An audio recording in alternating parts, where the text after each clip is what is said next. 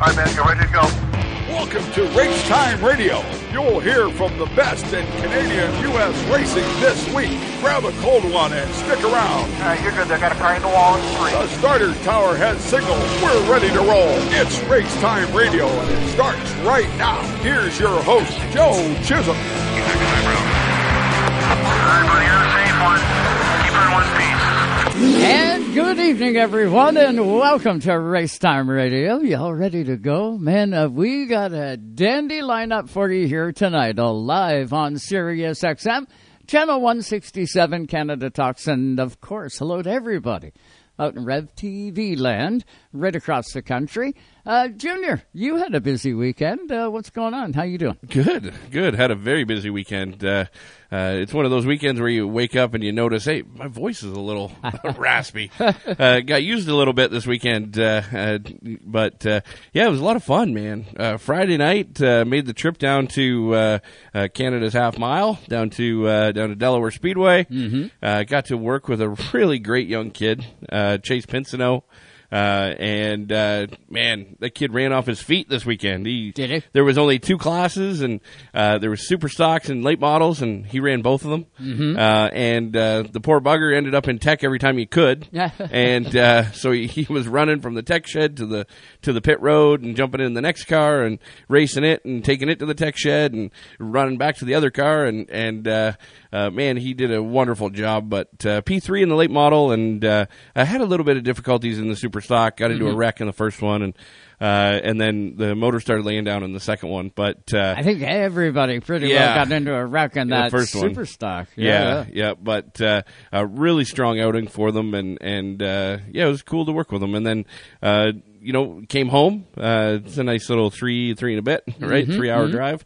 Um, and then went to Flamborough last night. So Yeah, uh, yeah, yeah. Uh, got to uh, work with Josh Stoddy and uh, and and the guys in the uh, 17 car.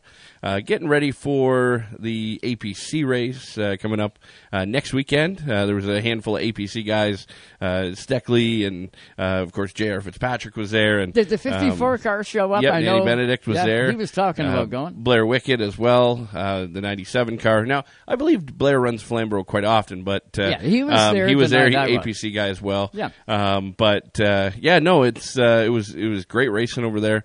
Uh, Chenoweth as well. Uh, Chenoweth went to victory lane in the late model, and Yeah. and uh, as well, uh, Steckly collected the the second one. But uh, uh, good racing, great racing all night. The uh, Vintage Mods put on a good show. The Yep. the the four bangers did a great job, um, and uh, same with the uh, the four funds and um, the super stocks. Four cars, man. Yeah, yeah, a little thin. difficult little deal, and uh, had some conversations, you know, with some guys, and uh, the car counts are, are pretty thin everywhere on the super stock side. Yeah. uh, difficult, difficult time, and and uh, uh, you know, I, it- the it's incredible, and that's going to be something that we talk about later on in the future. But uh, Yeah. um, yeah. definitely difficult to watch. That's uh, uh, you know a little bit poopy to see. Yeah, it is. We'll get into all that in just a bit. Let me tell you who we got coming on the show tonight. Stacked lineup. We're going to start it all off with uh, Cory. Cory McAllister, driver of that 71 for uh, two speed and Caldecott, and he's got a whole pile on there, but we'll get to that.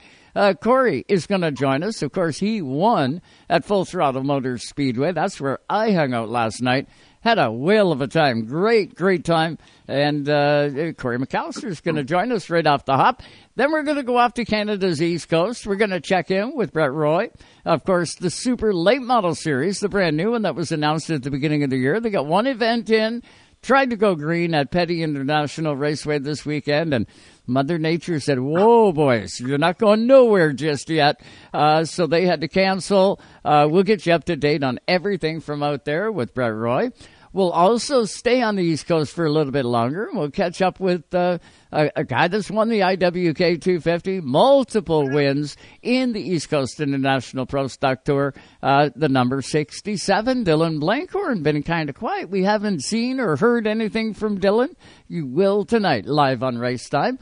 We'll come back into the province of Ontario after that and catch up with Hubbo Cow Steckly. He had a whale of a weekend getting a victory Friday night at Delaware, Saturday night at Flamborough, and he's poised and ready to go for next Saturday night in the APC series. We'll catch up with Kyle Steckly on the show. And then off to Canada's West Coast with the RS1 Cup Series and Challenge Series. Both went green yesterday out at Area 27 in BC. And it was Bryan Wevers, driver of the 66 TD Wealth Financial Machine. He went to Victory Lane in the Challenge Series. Thought, man, we haven't had any of those guys on yet. Tonight's the night. Bryan did it. He's going to join us on the show. We have that plus a pile of clips with feature winners at uh, Full Throttle Speedway. Uh, we got a ton coming at you tonight, everybody. So glad you could tune in. Let's get to the Zoom line, shall we? And we'll bring in the guy that went to Victory Lane in that Ontario Sportsman Series number 71, 100 laps at full throttle. And this guy got it done. What's going on tonight there, Mr. Cory McAllister? Let me move my picture off your face here. And there we go. You look a whole lot better that way. How you doing, Cory? Right on. Good, good. Joe, how are you guys doing? Doing real good, man. I uh, spent a little bit of time with you yesterday in the pit area at full throttle. Yeah. Uh, the car looked good. It reacted well. And by all accounts, man, it did exactly what you wanted it to do. You ended up in victory lane, my friend. Yeah, for sure. Uh, we didn't even practice a whole lot yesterday. We went out a couple times just to try a couple different things, and uh, was happy with the car right off the trailer. We tested Thursday, uh, worked on it really hard. Uh, Brian Mack was down and gave us a hand, and uh, we wrenched on it hard. And and I was really impressed with the car, even at lap 100 last night. Yeah, that's the way to have it, right? It's got to be rewarding, fulfilling, all of the above uh, for you, the crew. I know the guys work awful hard on that car, and what a beautiful looking race car, I might add. Uh, you've really outdone yourself this year with that car. Actually, both your cars look spectacular, but that 71 that you had there at full throttle last night, that's a pristine looking machine. Even better when you can count on it to go when you hit the gas pedal and does everything you want it to do. It obviously did that last night. For sure, yeah, it was really good. Um, yeah, and thanks for the shout out the car. Uh, we try hard to make them look good, and uh, yeah, we've got a lot of compliments this year on it. Yeah, when they show and go, that's what you uh, absolutely wanted to do. Cory, uh, looking at the times and the speeds, there was a lot of close competition there last night. Uh, take us back through the race. Where did you fire off? Where did you start? And uh, when did it feel like, hey, I got the potential here. I'm going to win this bloody race? Well, really, uh, you know, I kind of messed up in qualifying. We just didn't have enough heat in the tires yet. Uh, we missed uh, we missed the pole by three one thousandths. We started outside pole. Um, knew we were going to have a good car. Kind of fell back right off the start. Was working up through. We took the lead. I think I'm not sure, be around the lap 15, and and we had it to lap 45, and we actually end up in the infield. And that's when I was really wondering if we were going to get it back or not. Uh, went to the back and uh, worked our way through, and uh, yeah, the car was just working great. Cory, uh, uh, obviously you've been a longtime competitor now in the uh, in the superstock realm. You've been, uh, you know, before the superstock portion, you, you spent a long time in the mini stocks. Uh, you've traveled around. You've raced at basically every track in Ontario, uh, if not every track in Ontario. I think you've been. Um, but longer races. Um, super stocks, kind of the longest race I can really remember in super stocks is 75 laps. Um, is this the longest race you've, you've, you've competed in? And, and if so, what did it feel like to run those extra distance or, that extra distance uh, in the OSS car? Well, uh, it, it, was definitely a big game changer. At the start, we were just trying to pace the field. We got up front and we had a plan. We just wanted to pace the field. I'd never ran 100 laps before. I just wanted to keep the tires on the car. And, uh, you know, I'll tell you one thing. At a lap 60, I wish I would have had a water jug in the car, but uh, you know, it was uh, it was good. It was a change. Uh, it was a workout for sure. But uh, we were able to keep the tires under the car, and I was really thankful when Scotty came across the radio and said, "All right, twenty to go, let's go." Scotty said that Tuesday. He goes Tuesday. I bet I bet Cory's designing a water bottle for two speed, and that's important, right, Cory? And not not enough is said really uh, for guys like you that get in a race car. Uh, you're, you're going out doing battle. Uh, and you get into those, uh, you know, distance races that you may not be used to. But in the summertime, and it wasn't really too bad last night at Full Throttle Speedway. But man, we get into July and August. You know, it gets rocket hot in those cars. You have to be hydrated all day. And I know, I can remember actually, you going over and hitting a Gatorade. I believe it was about an hour before you went out and qualified. And I, I actually thought to myself, didn't say anything. I thought, good for you, Cory. Hydrate. You got to do that. It's very important. Yeah, that's right. Yeah, pretty amazing. Good race. Uh, good competitors. I know McGlynn was quick. Uh, he would have been right there. Uh, you know, uh, uh, uh, Connor James, the four car, another guy that was real quick, and Kevin Trevlin, of course, took the pole for the day. I got a quick clip with with Kevin that we're going to roll in just a bit. But yeah, he had a good fast car, good competition, and that's what it's all about. Yeah, actually, and um, you know that's my first full race with uh, with the OSS series. Um, you know, the two races I'd been a part of before were rain shortened, and then uh, you know Delaware we blew up on lap nine. So uh, no, really good group of guys, right from the top, the management all the way down. Uh, I really enjoyed the series. Uh, it seemed like good, clean race, and even uh, when I went in the infield, Sean Mangin's not a guy to go out and dump you, and I knew that. It was frustrating at first, but you know I had to stop their campsite before we left the track last night, and we had a few laughs. And it's just a it's a good group of guys, uh, and uh, I'm I'm really liking the series to be honest. And three one thousandths of a second oh, is man. is the pole. Like when you talk when you talk close competition, you know the OSS has got it going on when when the the, the pole distance, uh, you know, from first to second is three one thousandths. That's huge. Oh, like that's yeah. that's uh, you know it shows that there's a, a a close competitive rule book. Number one, it shows that there's that there's teams that are willing to to go, you know do anything that it takes to win, and Yep. and it also proves that uh, that there's a bunch of guys that, that can win. Um, so it's uh, it's definitely cool to see on, on the short track side of things. Uh, and uh, you know when you look at the car count, solid car count. Uh, and uh, when I was pulling in, you know, I made the trip from Flamborough. I was, I was kind of following along on Race Monitor Right. uh, on the way back. But when I was pulling in, uh, man, the, it looked like there was a lot of people leaving. Oh, you know, yeah. like like Yeah, the yeah. races were just finishing up. Uh, but uh, man, there was a ton of people um, leaving full throttle. So I imagine the crowd was uh, was, was. definitely there to, to support the OSS as It well. It was, and it was great to see. Paul Charpentier has been working his butt off, and Cory, you can attest to this. You uh, uh, race started racing really at uh, Varney, didn't you? Like or around there, you ran a lot of shows there. Yeah, that's where I started my mini stock career was full throttle. We ran there uh, 2017, 2018, 2019, then went up to Sauble, and then uh, COVID, I guess, and then we've been at Sunset uh, ever since. But uh, yeah, it was sure nice to get back and to see all of our local marketing partners, and uh, you know, 90% of our sponsors were in attendance yesterday. It was pretty damn cool, and uh, that was the whole reason I wanted to go OSS race. I wanted to get back to full throttle. I want to get back to Sauble and the local area where we got a lot of support around here. Yeah, and good on you. You gave them all something to cheer about, I can guarantee you. Uh, Sunset Speedway is up next for OSS. How about you? You've got your super stock, your, you got the OSS car. You're going to be a busy cat, but what's your next race? Uh, we're actually off this coming weekend, uh, which is a change, and then we head to Sunset with the OSS, and then we're into a really busy schedule with the Superstock. Uh, big shout out to Rick Spencer Walt, my dad. Uh, they took the Superstock down on uh, this past Saturday as well the Sunset, and uh, yeah, got second in the feature, won a heat, second in another heat, kept all the panels on the car, so that was pretty damn cool too. You want to believe it. Uh, sounds like your junior late model over at Sunset Speedway did pretty good too, right? They got him back out and running. Uh, sounds like it was a busy night all the way around for two speed. Yeah, no, and uh, Sean Chenoweth, the two speed, another two speed car, found uh, victory lane down at Flamborough. So, hey, if we can keep weekends rolling like that, that's a good one. Yeah, it sure is. Cory, this has been great catching up with you tonight. Uh, sponsorship on that race car. Now, I've seen Caldecott on there. I've seen Two Speed, but there was some others too. Who else you got?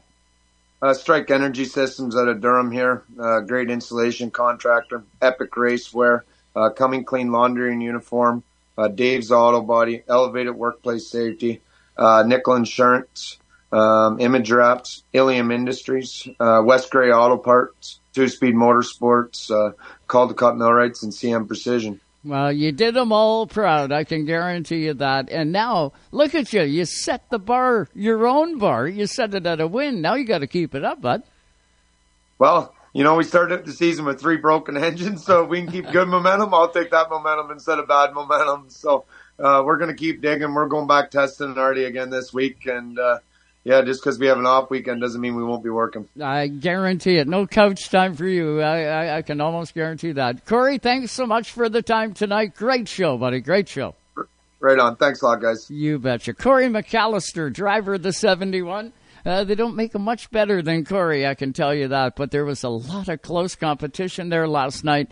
Uh, always great to see.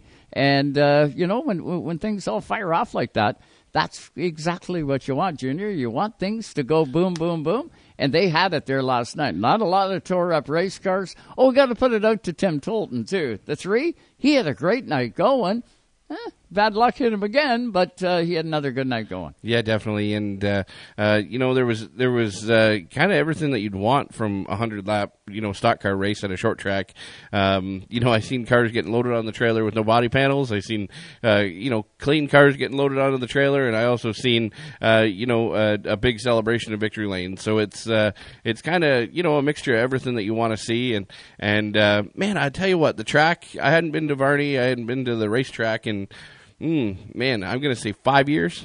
And yeah. the amount of new pavement around, the the way that the wall is painted, uh, the way that the grandstands looked, and, and the, the pit area concession booth and tech shed over there, um, man, everything looked gleaming. And, and you got to take your hat off to Paul Trepanier and those guys for, for all that they did. And and uh, I'm still impressed with Cory rhyming off all those sponsors without taking a breath. He nailed them. Do you think he's got them written down? Nope. Beside, no, you Nope. think you remembered every one of them? He wasn't reading that at all. No, he wasn't. He, had it. Yeah, he had it right off the right off the tip of his tongue. Last uh, point of business for the OSS. We got a quick word with the pole sitter, God Kevin Trevelin in the 19 car. Here he is.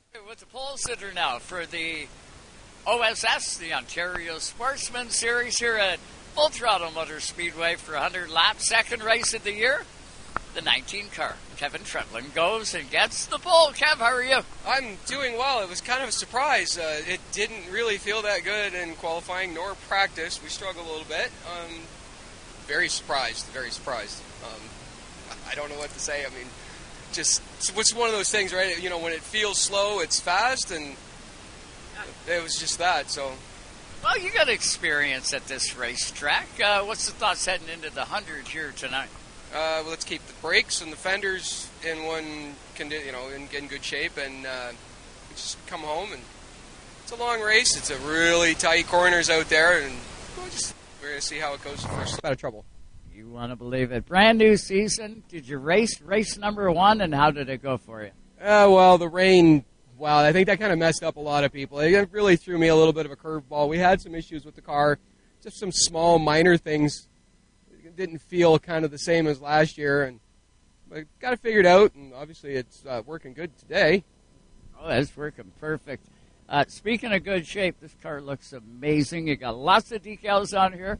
Have top level. They're uh, pole barn builders. They're excellent people to deal with. We have uh, Shock Pros ATV accessories. Um, Carrie Morrison Realty. She's very good. If you need your house sold and whatever, that's that's the person to call. We have uh, West Boulanger Long Haul Trucking.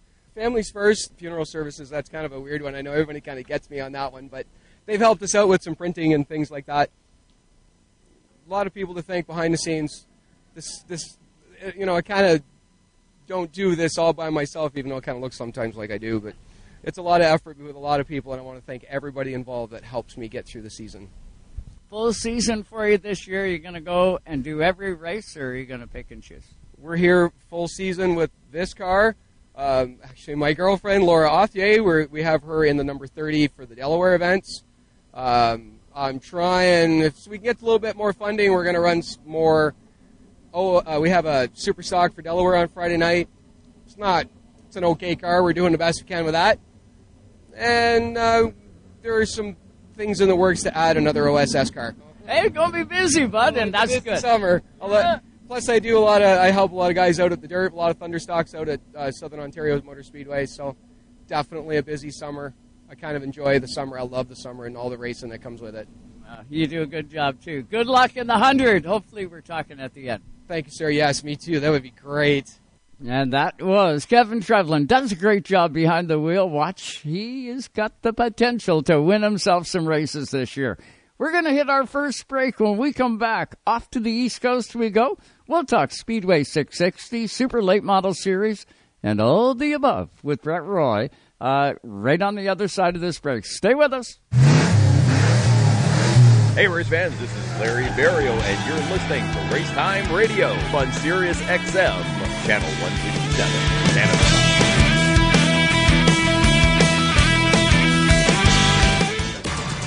From coast to coast, coast, to coast. you're listening to Canada Talks.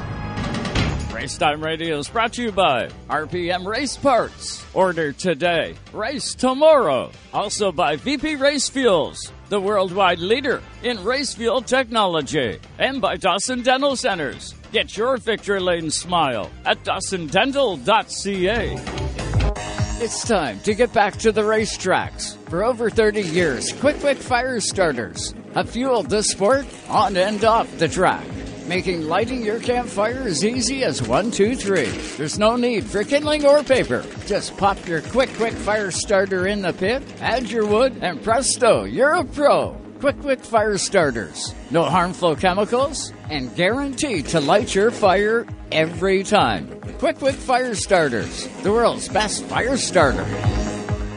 When you think NASCAR, when you think NASCAR, think Sirius XM NASCAR Radio. This may be the most important thing that's ever happened. You're damn right, baby. The races. The Daytona 500 win. I love that we have playoff racing now. The talk shows. We'd love for you guys to participate as well. The unprecedented access. Well, I'm here at the red carpet with the fans. Sirius XM NASCAR Radio, Channel 90. Chastain did a video game move. Also streaming on the SXM app. I think they're happy down here.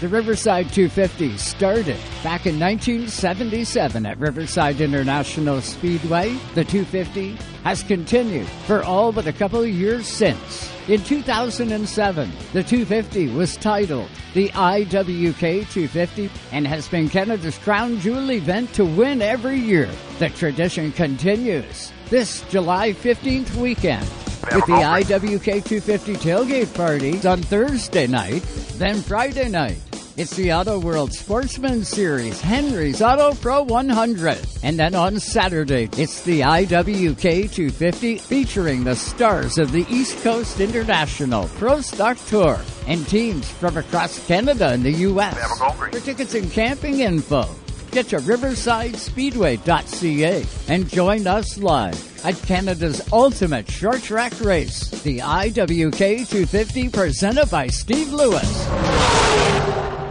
Even though Napa is a nationally known name, nearly all of our stores are built from the ground up by local owners and families.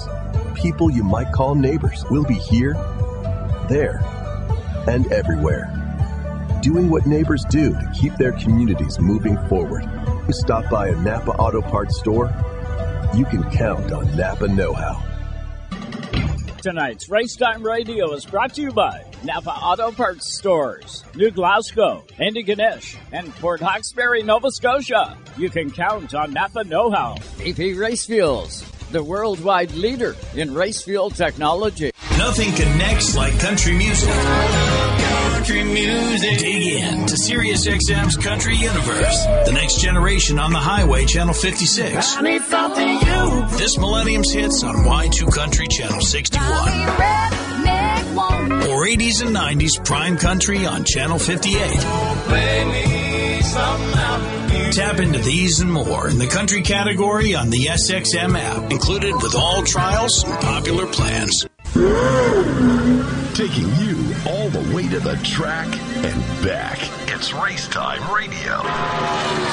And just like that, we are back with you all live tonight on Sirius XM, channel 167 Canada Talks. Uh, and let's get back to the Zoom line, shall we? And we'll bring in Mr. Brent Roy. What's going on there tonight, there, big guy? How are you? Hey guys, we're just uh, dodging some uh, some showers that was much need, needed in the region.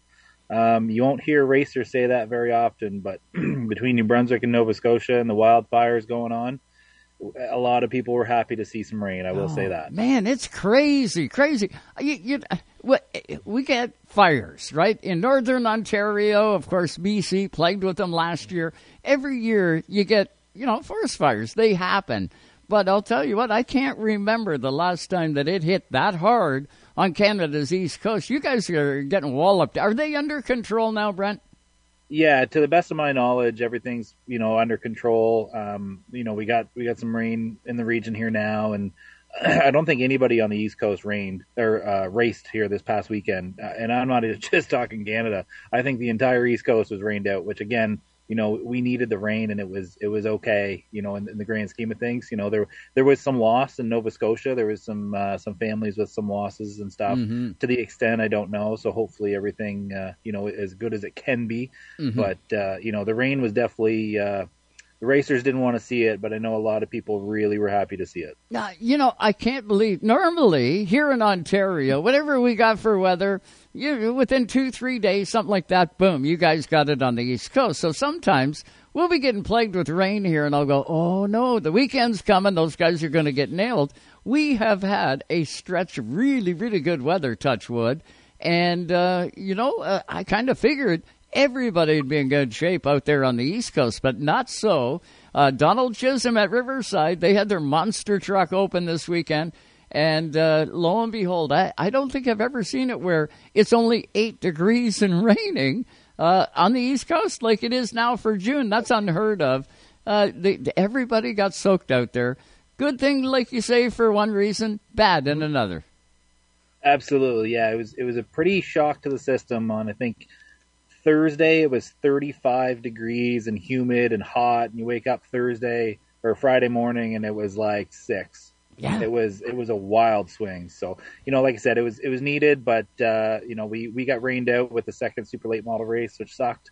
Um, but uh, you know that that's okay because we're just going to uh, move that right down the calendar and move ahead to uh, Oyster Bed here in a couple weeks. That's pretty, right. You go July, right? That's where you moved it to. I can remember seeing it on the release, July something. I can't remember the date, right. but you will.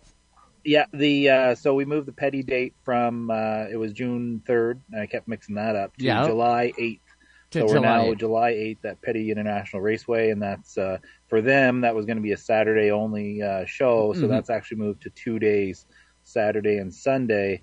But we're racing Saturday night with the Super Late Model Series there, so uh, it's going to be uh, going to be a good weekend for everybody all involved. And uh, but like I said, we we got another stop to do before mm. we get there. Yeah, you do. How are things shaping up? I know they look good. I've been following along. Uh, of course, getting the winners on. We had Ryan Messer on, and uh, he's been doing great. He's been uh, really lighting the lamp this year. He's won a couple of races now. How are things looking for not only the series? How are things uh, coming along at Speedway 660? Because I know you got your finger on the pulse there too. Yeah. Um, so on the super late model side of things, things have been awesome. Uh, the you know the the um, after race one, um, I, I, had a lot of people reach out to me and say, you know, congratulations, great job, all this stuff. And I said, uh, you know, thanks a lot. A, a, big team effort. Everybody did awesome. We had a lot of things that really didn't go great on the back end of things. And unless I told you, you'd, you'd never know. So there's, there's still, you know, for me, the event altogether, weather aside, was probably a seven out of 10. So we were satisfied and I was satisfied everybody, you know, I, I, will say that for the majority, everybody involved was very satisfied, but I'm I'm picky when it comes to stuff. So, um, you know, there, there's still some room to grow, which is which is good. And our media team, you know, it was day one. A couple of them, it was the first time meeting each other after a whole winter of like working together and stuff virtually. Mm-hmm. And they just knocked it out of the park, you know, on on ground at the at the uh, at the track. So that was great. Um, you know, we're, we're definitely looking forward to Oyster Bed here in, in two weeks over on PEI. It's been a while since I've been over to the track um, to watch anything. Um, I only raced there once myself in a sportsman event, so it's uh, it's going to be a lot of fun to bring uh, bring our stuff and go over there and put on a wild show for everybody uh, everybody in PEI because it's uh, I have a lot of people that said if anything if the race is anything like it was on day one, then they're already booking their hotels and they're going to PEI to to watch it. And to me, that is the true measure of success for your fans to want to do that mm-hmm. and go to a track they've never been to. That that tells me that you're doing something right. And you're getting good participation uh, from the guys on the island, right? PEI's always been a hotbed of uh, super late model sportsman drivers. Uh, they do a good job at Oyster Bed Speedway, and to see names like Greg Proud and uh, you know Darren McKinnon and uh, uh, Chris Hughes, and oh, the list is long from out there. All a bunch of good guys, hard nosed competitors, and it's kind of cool when you get the New Brunswick, the Halifax guys, or the Nova Scotia, yeah, all those guys. Mix them up, put them on the island, see who comes out on top. It's going to be wild. Yeah, absolutely. And and uh, you know, a, a, challenge for us has been you know getting the New Brunswick cars over there. You know, the PEI guys are fairly used to traveling, but mm-hmm. getting the New Brunswick cars over there and committed to going over there, and we're doing a good job at that.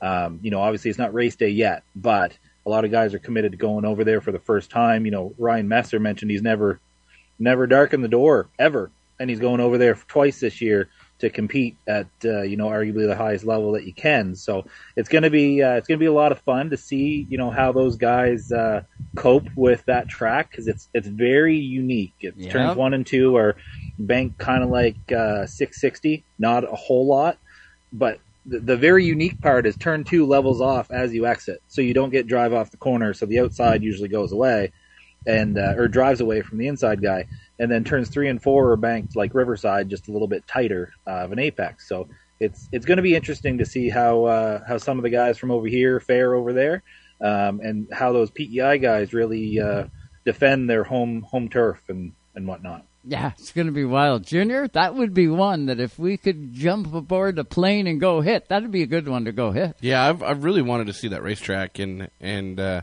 um, man, it, it's crazy for me because I, have only ever seen uh, Scotia Speed World and and Riverside, you know, in person. Um, it sounds like you know I, I want to see all of them out there. Yeah. Um, I want to see 660. I, I really want to see Petty. I really want to see uh, Oyster Bed. Um, it's uh, it's really interesting. You know, uh, the the all the racetracks are so different out there. They are. You know, when you look at and that's a real variety. It is. It is. Yeah. And and you know, not to say that the tracks aren't different here in Ontario because they are, mm-hmm. but I would hold them all kind of in the same category. You know, yeah. they're they're two drag strips and and a and and and two turns. Yep. Paper um, clips. Yep. And and out there, it seems like they're a lot more of a of a, a you know kind of a uh, an arc, right? like it's they're well, arc straightaways. Like at um, Peterborough, when I look at Peterborough Speedway and the way that you race it, yep. down the back stretch, you're turning pretty well all the time. From yep. what I could see at 660, I. Brent, do you turn or do you uh, go straight very often at 660? Because it looks like the guys are constantly either in banking or in turn mode. Yeah, it, that's a good point. So, you know, a lot of guys claim 660 is a circle. Now, that's my home track, and I say, no, it's not a circle, but I grew up there, so it's a little different. Right. You know, I, I consider a perfect circle to be Oxford. You know, that's that's the yeah. extreme. That's a flat, you know, Maine's fastest parking lot. Quite right. literally, if you go too far, it goes the banking goes the other way. That's that's the extreme. Um, at 660, yeah, you, are turning for the most part. You do have the straightaway, but enough that, like you said, you kind of arc out. There, there is a transition to the flat kind of fourth groove. You kind of put half the car out there and then come back in to make the next corner. So it's, um, you know, to me, there's a straightaway. To guys from PEI, you know, I had a couple guys like Troy, Troy Burke who'd never been there before, and Allison McKinnon never been there before. They're like, "Man, you're just constantly on the wheel here. You don't get a break." I'm like, what do you mean? You get a break between turns two and three, and you get a break between turn four and one. Yeah, there's your break. There's your break. So they, you know, it's uh, it was very unique, but man, those those guys handled it very very well. Some some guys were there for the first time ever, and like you, Troy Burke set fastest time in first practice. You'd never know. He yeah. was never there before, and uh, you know had a great race. Well, you guys are doing a great job in keeping everybody up to date on all the happenings. Do you have a pre entry list now for PEI? Do you know who's going to be coming to the race? Um, we're working on that currently. Uh, we had one for Petty, and we were at, I think, 28 confirmed entries as of, you know, the day before the rain started to come and whatnot. So, um, you know, car counts have been really good for this series. It's uh, all the guys have supported it really good. Um, we're working on some fun stuff for uh, for PEI. Um, the uh, my media guys always make fun of me for doing this because they say we're going to release something and then I just tell you guys anyway. So I'm going to do that again. Good. Um, I had I had a phone call here last week and uh, Nick Nick's Towing in Charlottetown has stepped up to offer the Pole Challenge Award in PEI. So uh, basically, the same thing as um, as the um, Sackville Service Center did for the Petty Raceway that we announced. Yeah. And within the top ten, if you qualify within the top ten, you have the option of you know obviously we go to the first car first. Yep. Um, if you take the pole challenge, you go to the back, but you instantly get five hundred dollars. Oh, cool. And if you and if you come through the field and finish in the top three, you get another five hundred dollars. So it's a it's going to be a unique thing. I, I'm very curious to see if anybody takes that at Oyster Bed because that place is tough to pass. It is very tough to pass. Yeah. 660's got two raceable grooves. Petty is is much the same way. Not not quite to the extent I don't think, but it's still too you know it's tight, so it's a little harder to pass.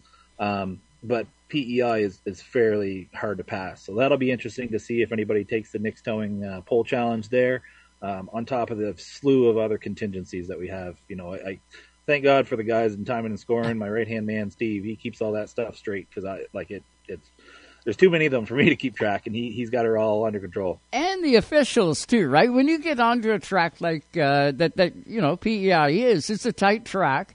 Uh, the the preferred groove is on the bottom, and a lot of passing is going to be coming off the bottom. No, no, you're saying to the high side. It's on the top. Yeah, PEI Okay. is a unique place. Everybody runs the top, so it's. um and again, I haven't been there for a while, so it might have changed, but it's uh, it's a tough place that you got to kind of hang tough on the bottom if you're if you're there. So you know, our choose cone rule is going to be very interesting when we go there. Um, and you know, rewinding back to race one on our passing points for the heat race, you know, that really looking at um, uh, Denver, our media guy, is a real stats guy. Yeah. he he does it, and he had it done within like three minutes of the last heat being done.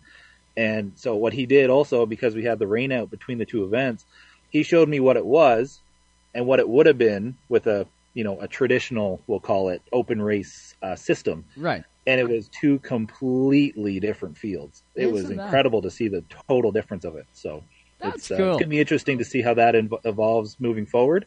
And um, I, I said to a lot of people, I don't think that the racing, the heat racing, was affected in race one a whole lot by the passing point system. Right. But I think it really will be now that everybody saw the significance of passing one car. Right. Right. It made a difference of like tenth to twentieth. Wow. So it's, it's a big deal. Yeah, it, and it's gonna it adds another level, right? Not only of competition, but for race fans, look out. There's more. Uh, there's more to watch. Those heat races are going to mean a lot. Uh, just a quick question on that, Brent. So, uh, do they draw for their heat position when they get in the gate um, uh, for like for the next race? How does that work? Yeah, so great question. What we do for the heat race uh, positions is we uh, we take all of our entries on the ground that day and we just randomize it in in a list. Okay. Um, so I go through and uh, put them all in a spreadsheet and I randomize it like three or four times, and then that's your order.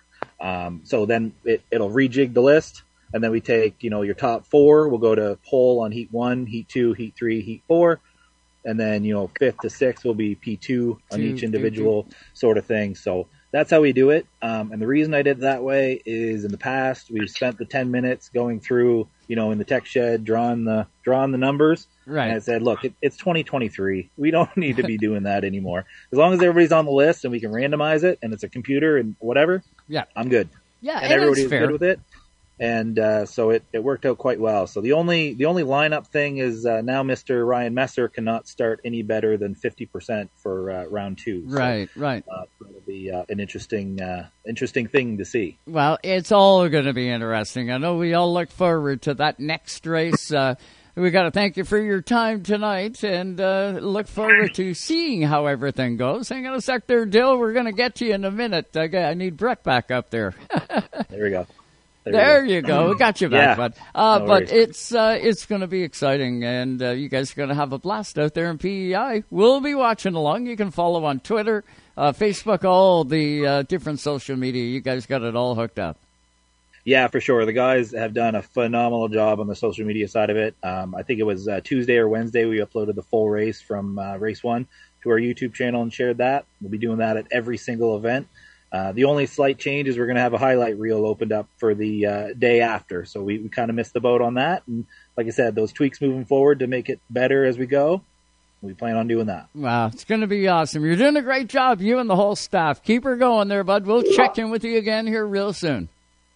for sure. Appreciate you guys having me on. You guys stay safe, and we'll uh, we'll see you later. You want to believe it? That is Brent Roy, uh, always uh, hooked up with Speedway 660 and, of course, the Super Late Model Series out on Canada's East Coast. Uh, Going to be dynamite seeing how everything all shakes out. They're heading for PEI next. We're going to hit this quick break when we come back. Dylan Blenkhorn's going to join us, and we're going to find out what Dillmeister's got for a plan for 2023. We'll do that next here, live on Race Time. Stay with us.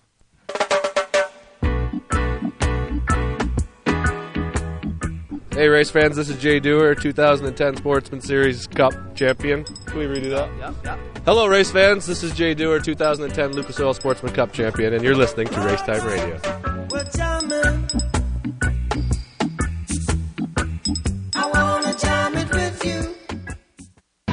From coast to coast, to coast, you're listening to Canada to Canada Talks. Tonight's Racetime Radio is brought to you by Leaf Racewear. Fuel your passion and confidence at leafracewear.com. We're an essential part of any team. And by Canadian Tire Motorsport Park. Canada's biggest sports car racing weekends of the year. For tickets and details, get to Canadian Tire Motorsportpark.com.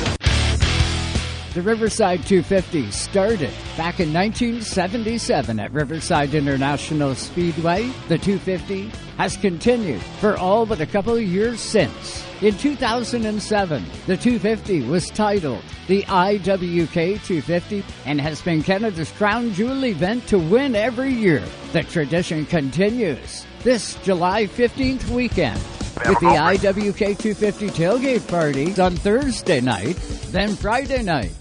It's the Auto World Sportsman Series, Henry's Auto Pro 100. And then on Saturday, it's the IWK 250 featuring the stars of the East Coast International Pro Stock Tour and teams from across Canada and the U.S. For tickets and camping info, get to riversidespeedway.ca and join us live at Canada's ultimate short track race, the IWK 250 presented by Steve Lewis. Hey everyone, this is World Series champions Lance McCullers Jr. and Carlos Correa. We're excited to announce that our podcast, The Walkout, is now available on SiriusXM. Each episode, we go inside the world of combat sports, providing hardcore analysis, honest opinions, and top picks for every fight. If you share the same passion for combat sports as we do, you need to listen to The Walkout. Episodes are available on the SiriusXM app, Pandora, and wherever you get your podcasts. Rev TV, your motorsports and automotive destination. Watch live races from around the world and right here at home, from two wheels to four and so much more. Rev TV is your source for motorsports. Rev TV features exclusive race series, up to date news coverage, documentaries, how to programs, and adrenaline filled lifestyle programs 24 7. Go green with Rev TV. Contact your TV provider to order. Tonight's Racetime Radio is fueled by VP Race Fuels, the worldwide leader in race fuel technology. It's time to get back to the racetracks. For over 30 years, Qwick Wick Fire Starters have fueled the sport on and off the track, making lighting your campfire as easy as one, two, three. There's no need for kindling or paper. Just pop your Qwick Wick Fire Starter in the pit, add your wood, and presto, you're a pro. Qwick Wick Fire Starters. No harmful chemicals and guaranteed to light your fire every time. Qwick Wick Fire Starters, the world's best fire starter. If you're a Springsteen fan, you just found the promised land. Hear rare interviews and performances. Live concerts. Is there anybody alive out there? Celebrity guest DJs. This is Rob Lowe. Hey, baby, it's Little Steven here. And more exclusives when listening to Bruce Springsteen's channel. Welcome, Bruce Springsteen, to E Street Radio, your home away from home. Great to be here. E Street Radio, Sirius XM Channel 20. Explore the musical world of an American rock and roll troubadour on his very own channel. Tom Petty Radio.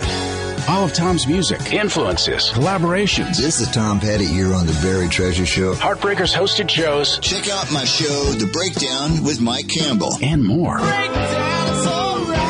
It's Tom Petty Radio. Channel 31. It's alright. And in the SXM app, included with all trials and popular plans.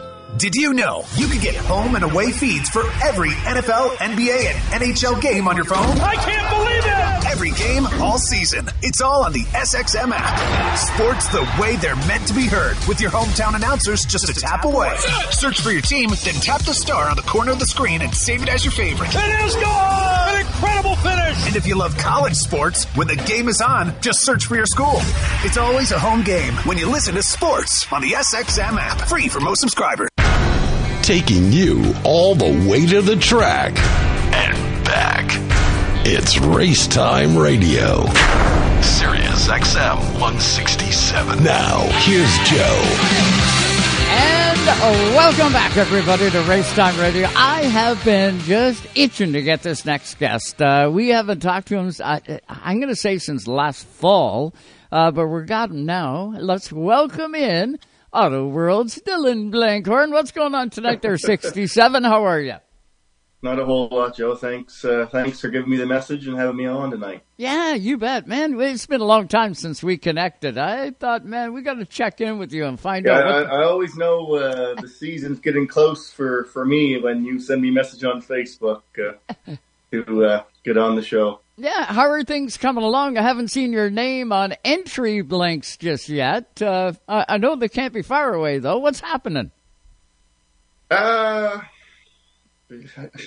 work work gets in the way. Um, you know, we're we're always busy. Auto World obviously takes up a, a lot of my time, and and then uh, we do some real estate uh, on the side when when we're not at the dealership. So it just it, it feels like honestly I just hung up the helmet last year and then you, you snap your fingers and it's it's May. And of course I didn't uh, this is embarrassing to say but the car is still sitting in the same spot it was the last race in Halifax with the motor still out of it when they dynoed it. Uh, it's it's not even the thing yet. So yeah. we uh, we got a duster off and uh, we I think we swept the floor a few times in the shop but uh, it's just uh, seems like every time we get a few uh, an extra minute to to kind of relax, something something comes up, and just like I said, life gets in the way. But uh, racing, uh, unfortunately, I didn't make. Uh, racing isn't my living, so I Yeah. got to do. Uh, Oh yeah, I had to grow up and uh, didn't didn't didn't make it big time. So so uh, I gotta I gotta I gotta work uh, every uh, you know few days a week anyway. Well, that's right. You got to have your priorities straight. And Dylan, you got them straight. The good part is when you do get prepared and head for a racetrack, you're going to be there competitive. It's not going to be no half-ass deal, so to speak. You're going to come out at it full tilt like you always do. And that's the cool part. That's what fans expect too. When they see the 67, they know you're coming to win. Well, that's the thing too, Joe. Right? Like we don't. I don't like to half-ass it, and uh, as you know, and a lot of the viewers know, to to show up and be competitive at one of these deals, you can't. Uh, you don't. You can't show up to the shop on Thursday, put the thing in the trailer, and, and show up race day and be competitive. Uh, These guys, they do their homework and they spend all winter trying to get uh, faster as they should. And we sometimes we have a late start, but you know it's not uh, it's not a lack of effort. When we when we decide to go to a race, I, you know we like to feel like we're we're going to show up and win, and and to do that, you gotta you gotta put in the put in the work, and you gotta have the good people around you, and uh, you gotta get that Van Dorn race car up to par, and it uh, they definitely helped me out quite a bit. So it uh, it, it doesn't take a whole lot. I just got to focus on the driving part of it, and uh, but like I said, yeah, the driving uh, when you sit and eat potato chips all winter, it uh, it takes a toll on you too. So that first that first race is is a shock. Unfortunately, we're not going to be there in the pro stock next weekend, but but uh, we're going to uh, show up in the sportsman car, get our feet wet, and uh, take it from there. Well, see, Sunset Speedway's got that uh, that problem covered. Oh, did it? Yeah, so it's you, you know you you- you mentioned sitting eating potato chips. Right. They have this thing called a walking taco. A walking taco? Walking taco. Hmm. Have you ever heard of that before? Have you heard of that before? I've never heard of that. I heard of Taco Bell. It's right across. All the yeah, here. yeah. So, so Sunset Speedway's got a walk and taco. You get a bag of Doritos, yeah, and there's a little cup of uh, of uh, you know the the, dip, the, the dip, hot sauce, the yeah. uh, the, the the nacho dip. Yeah. but it folds out nice, and it's it's a walking taco. So you Really? can, yep. And uh, they they market that they market the hell out of them. You should see how many people are walking around with a bag of Doritos in their hand. How many did you have? I don't know. A couple. Well, yeah, I can imagine. you got to sample the you got to sample it when it's new, right? That's good. That's the way to do it. Dylan, uh, looking forward to uh, obviously getting back out there and and uh, and and you know, like you said, knocking the rust off. Um, when you when you look at uh, you know what you've seen so far, have you have you seen much uh, of the industry? You know, uh, you know, or or do you just prefer to show up green and, and get after it? Uh, I mean, I I'd lie if uh, if I didn't if I told you I didn't stay up to date um, from afar, of course. Yep. Because it's tough, you know. If if if I'm going to sit down and watch the race, I might as well be there racing racing, right? So it is tough to to watch because you know I want to be there. Yep. But um, I mean, as far as what I see, it's kind of I don't know. It just seems like the boys are stepped up their game a, a little bit and uh, gonna have to. Uh, I, don't know, I almost thought about going to the gym today and running running a little bit in the treadmill, but I didn't get there. But uh, but yeah, no, like we we always we it, it feels like I felt like at River, our Riverside deal is good. Mm-hmm. Um, I feel like we struggled a little bit at Halifax the last few years. Yeah. I, f- I feel like we, I like, I'm a big testing guy. We tested last year at Halifax. I feel like we made a few good changes to the race car that were, that were good on, uh, high banked racetracks. I'm ex- I didn't get to go to Petty last year. Mm-hmm. So, uh, I'm excited to go there this year. I feel like the adjustments we made last year's is, uh, is really going to help the car out at Petty. We just got to get a little bit better in them flat tracks. Um, I don't know. I got to call Butch up in Michigan and, uh, we get a we talked over the winter a little bit. We got a few ideas we're gonna we're gonna try and and uh, hopefully get that package better. But but like I said, uh, if you don't make if you don't get better, the other guys got better over over the winter. So Right. so uh, Yeah, you can You go know- from first or second to fifth or seventh real fast if you're not oh, staying oh, on top if- of the game. You can do that, and if I if if you if you're off just a little bit, or if your tires if a tire shrinks or or grows a quarter inch, that's to us anyway. I don't know what the other. I'm not speaking for anyone else, but Right. um, that's that's from us either winning the race or coming fourth. Unfortunately, it's it's it's, it's that tight right now. Oh yeah, the line is right there with Dylan Blenkhorn. Uh, he is going to be behind the wheel uh, next weekend. Dylan, you're going to be uh, in the sportsman car. Is that the plan next weekend? Yeah. So uh, where was it? I think I was at, was at the banquet at the uh, at the sportsman banquet last year. Um, we just got talking. Uh, I got talking to Jerry and um, and his wife, and we were just kind of shooting the shit a little bit. Uh, few probably a few drinks. After a few drinks, and uh, he said, uh, "Well, I got a sportsman car." I said, "Well." You know, when when you can show up to a race, I like I like bringing my helmet and showing up to the racetrack. And I didn't really know him a whole lot. I knew I talked to Brad a little bit. I knew Brad uh, drove the car, and uh, and a few other guys I talked to. And I guess he, he's a pretty nice race car. And Oh yeah. and uh, he used- he used to race. I know he's gonna not like when I say this, but he's he used to race with my he used to ra- race against my father when he raced sportsman at Riverside. So Yeah. so anyway, we, we put a deal together, and I went and tested the car, and I went up to his place, and we worked on it for a day, and it's uh, it's a, it's a pretty neat deal. Just going to help them out. Our plan is just to run. Uh, we're going to try to get to Halifax a few races, maybe uh, Riverside. We're going to try to run all the Riverside races. Um, and I tell you what, a, what a good group of people. It's uh, I like I said, I didn't know them from a hole in the ground, and you know, just just from walking past each other at the racetrack. But Right. Jerry is Jerry and is one smart guy. You tell him, you tell him to go build something there, and man, he he's he's a very talented mechanic and a good good group of people. He has a lot of good guys helping him too. So it was a blast at the racetrack, and and I, I like it. They take it serious. They don't they don't show up to run second, and I, and I like Right. that about them. Um, you know, we don't show up to run second either. So No. I think it's going to might be a good combination, and we're just going to have some fun. And it's not uh, that Sportsman Series. It's it's pretty stacked. Oh, it is. We've only got a couple minutes here before I got to throw it back to Toronto, but I got to ask you: Is it going to have a sixty-seven, or is it going to just be the uh, number six on the Well, door? it, it worked out good. I think he's he's always been six, so I think I don't know if we were allowed to put. Uh, I don't know. I think there's already 67 in the series, so I think there's going to be a six on it, but there's going to be a little little seven um, behind it. So Oh yeah, well you got to keep your we'll number. But right. yeah. Anyway, lo- long story short, we're uh, we're going to take that uh, next weekend, and we're going to try to get out in the racetrack uh, this week just to knock the rust off me a little bit, and uh, we're going to show up and, and have a good time, and and uh, you never know, hopefully put a good show on. Yeah, well, I guarantee you will. You're going to get in there, have a lot of fun, and then you'll be back to searching for time to get the 67 Pro Stock done so that you'll have that to play with as well. But uh, I can tell you the winner in all of this is going to be the race fans when they get you back out on the racetrack. It's going to be a lot of fun.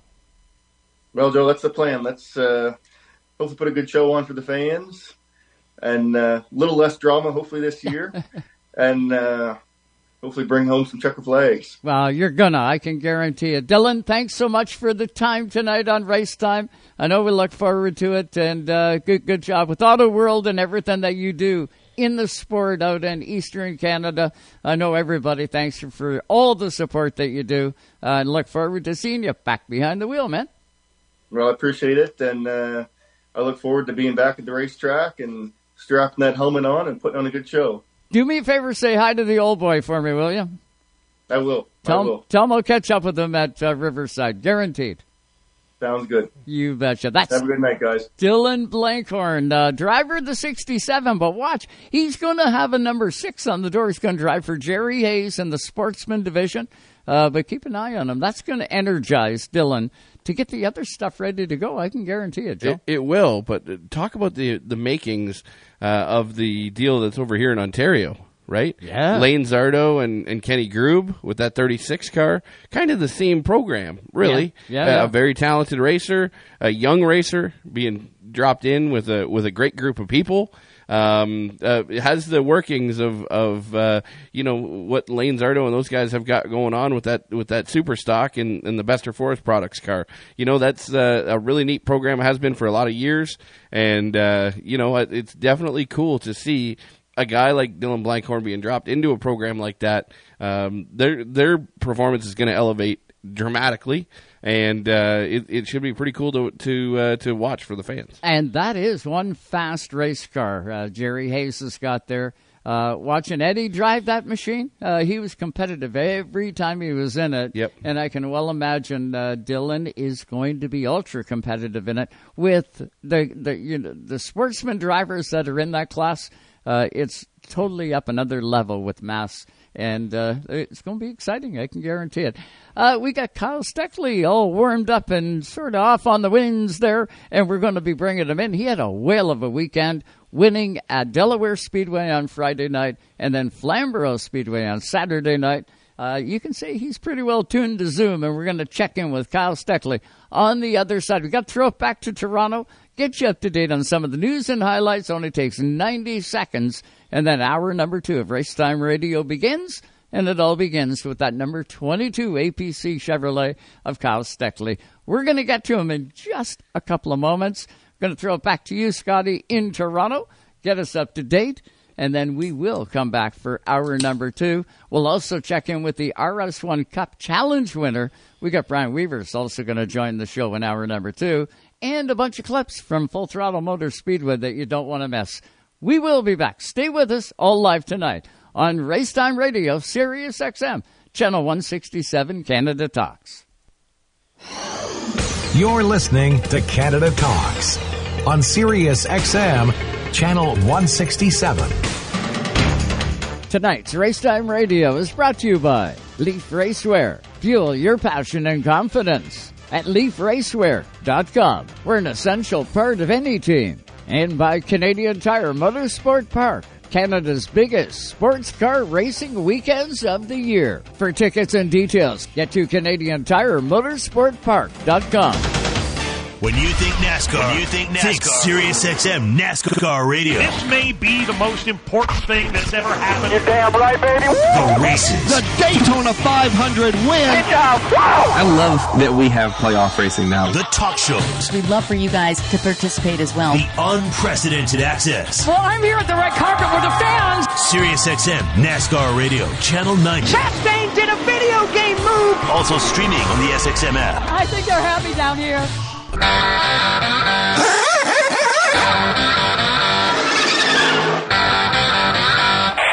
back with our number two of Race Time Radio.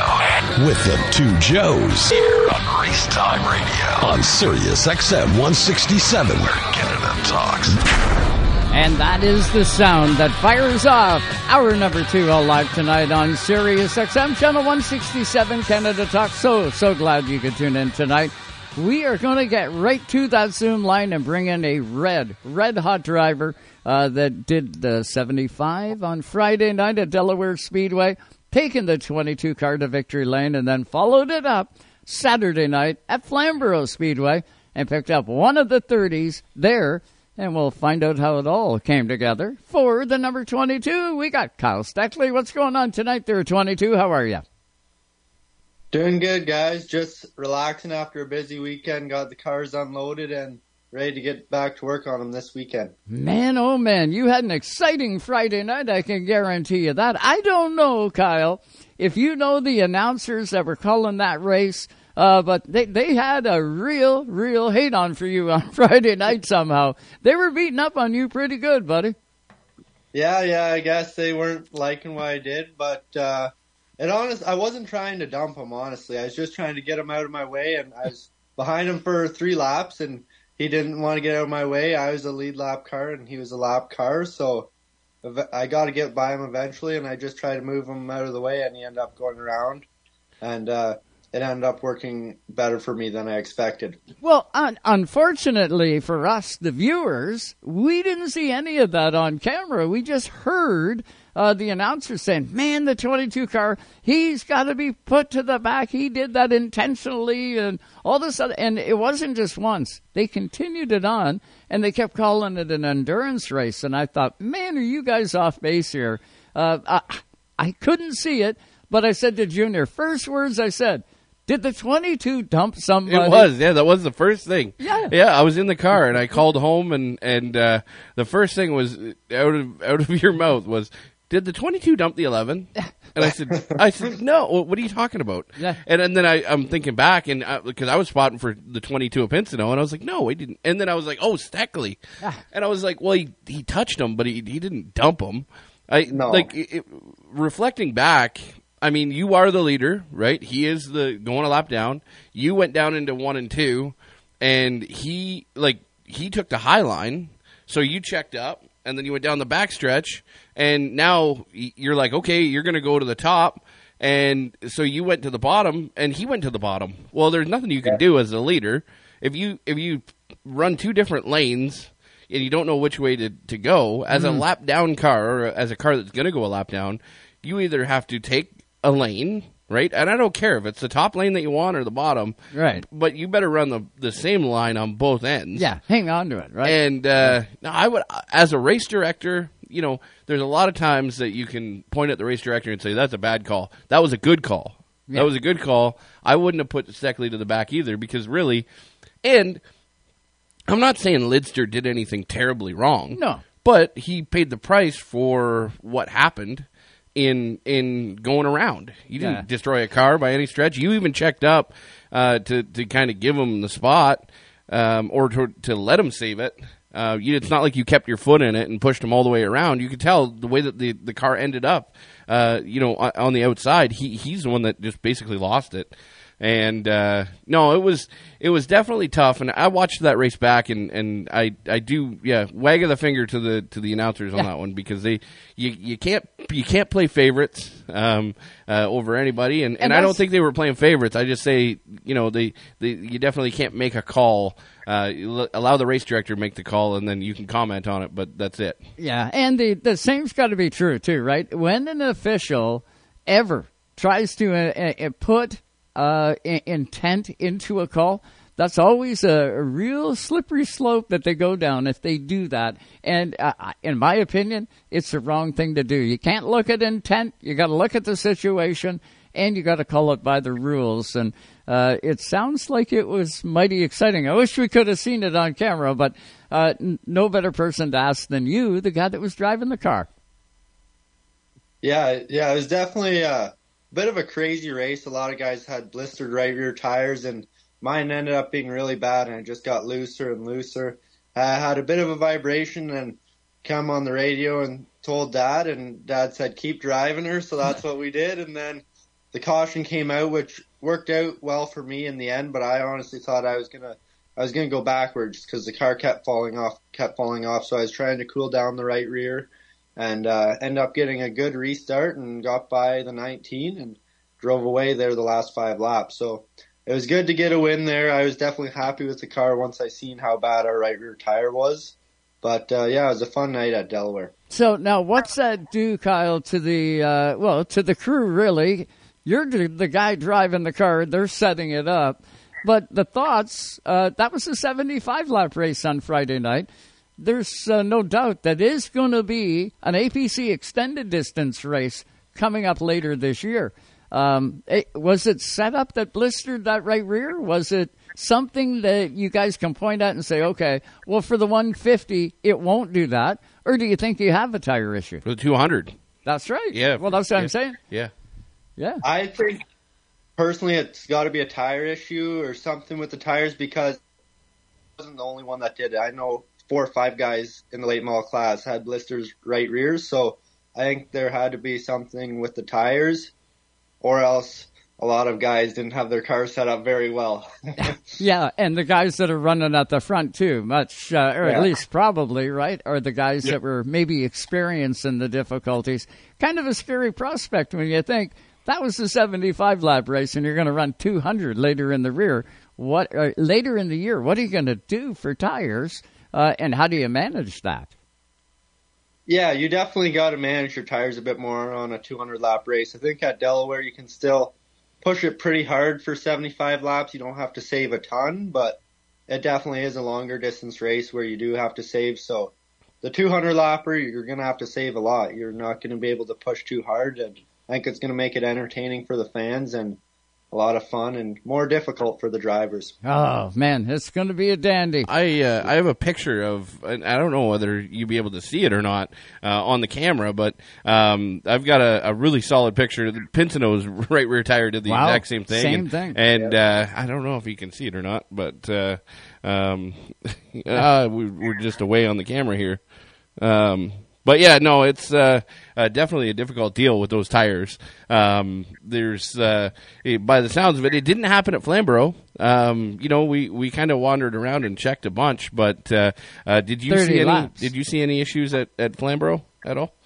No, no issues at all at Flamborough. Um, but like Joe said, there's only 30 lap races, Exactly. so Yep. it's definitely different. But I, I'm hoping it's all good for this weekend at Flamborough. I, th- I think it will be. I think partially it's part of a track issue with the new rubber and or the new the new asphalt, and now Mhm. it's getting some laps on it. I wonder if that's possibly some of the issue, but definitely concerning. Yeah, well, look back to Sunset Speedway. It was a 150. How did your tires look on the car after 150 at Sunset? Well, the sizes weren't good, but they, there's no blisters. there was no blisters, none at all. So, uh, Yeah. you know, maybe maybe it was just a batch, right? Maybe, uh, uh, and it happens. We've seen it before. Uh, temperature will play havoc with them. Pressures. Uh, there's all kinds of variables in there. But uh, speaking of Flamborough Speedway, you leave Delaware Speedway with the big trophy on Friday night. You headed into Flamborough. And you got to know that's JR country down there. that 55 car that he runs uh, was uh, bullet fast a couple of weeks ago when I was there, and it sounds like uh, it continues. There's a lot of real good iron flying around Flamborough, and you managed to squeak out a win. Where did you start on Saturday night? So in the first race, I started 10th. I drove up to about, I think I was fourth or fifth, and I was really loose in the first race, and I tried getting around Stoddy, got on the apron, and just made a bad mistake and spun out. That was definitely not good on my part. That was pretty bad, but it ended up setting me up for the second race where I started pole. Not without some tough competition. I had Danny Benedict starting right to my outside, and he pushed me hard at the start there and was right with me. And then we just kept cruising along. The car was a lot better in the second race, and we were able to lead the full way to the end and grab the win. Hey, you spinning out there. Um, you know, you had you had the the opportunity to do the old eight tires is better than four, but you chose to pinch the car down and and not do that. Um, it did, it, you know, it was it, it was you know a, a gracious move, if you will. Um, it, it it sucks that it ended up that way. Um, but but it was because you were trying to race clean too. You know, it was you seen you seen where you lost it, and uh, you know a, a lot of guys that just keep their foot in it, and and it would have been in a in a really bad spot to do that because the guy on the outside is probably going to hit the wall. Right. Um, but Yeah. a lot of guys would keep their, or not a lot of guys, but what I'm saying is, is some guys would keep their foot in it and say, "I don't care about you on the outside." Um, and uh, you know, it was it was definitely a gracious move uh, to a certain degree. Uh, just it, it crappy the way that it ended up for you um, in that race, but uh, you did come back up through the field a little bit uh, after that. Uh, the car seemed to look really good uh, out there, and you seemed to obviously. Did you make many adjustments between between race one and race two? Yeah, we tightened the car up quite a bit in between the first and second race. I just wasn't getting off the corner as good as I would have liked in the first race. And we're still, that's a new car this year, so we've been trying lots of stuff with it. Still trying to get the bugs fixed and worked out with it, but we're definitely getting it better. And in the second race, I was really happy with the car. So, did you learn everything you need to learn, Kyle? Uh, you go back there next Saturday night now, and it's the APC. Uh, it's a hundred lap race. Uh, but did you learn everything you needed to learn? Uh, you figure uh, heading into the next APC race. Uh, yes and no. You know, you always want to want to try more, and I probably got 10, 15 ideas from that night that I want to try. Um, some of them I will for next Saturday, and some of them are just too risky to try for a race day, especially the APC series. So I think we have a good good notes and a good baseline of how we're going to go back next weekend, and I'm looking forward to it and hope we can contend for the win. Kind of unnerving, though, right? You're taking your APC car a Saturday night before the big one. You need to know stuff. You need the you want the information so that you got it for the following Saturday night. But anything can happen on a short track, and we've seen it happen many times. Where you know you go with a brand new piece, and sometimes guys carry them home in a basket. It's got to be kind of unnerving, and you want to try and go out and get results that night. That's the only way you're gonna get the information you need. Uh, it, it's a double-edged sword at times. Yeah, it's definitely kind of scary. You know, it's a brand new car, and there's some some guys out there who aren't quite as careful as some of us, and are a bit more aggressive, which is totally fine. It's racing; it's part of it, but it's definitely a little scary. Sometimes you just gotta be smart, put your car in good situations. Don't push to win the race when it's just a regular night. When we're focusing on the APC series, you know, you got to remember that what you're there for is more for learning than going out and winning two features. So, got to play it smart and take care of your equipment and make sure you've got it for the next weeks ahead. Well, at least you got one of those feature wins. Congratulations on that. And uh, it was a good weekend, all in all. Next weekend, APC. What happens after that? What's your calendar sort of showing on the other side of that APC race? Or have you got it figured out just yet? It definitely doesn't slow down at all. I've got uh, Peterborough APC the following weekend. And then the following weekend, the 23rd, I believe, we're running a Saturday or a Friday night at Delaware. And then the next weekend's Canada Day weekend, and we're racing at Delaware Speedway.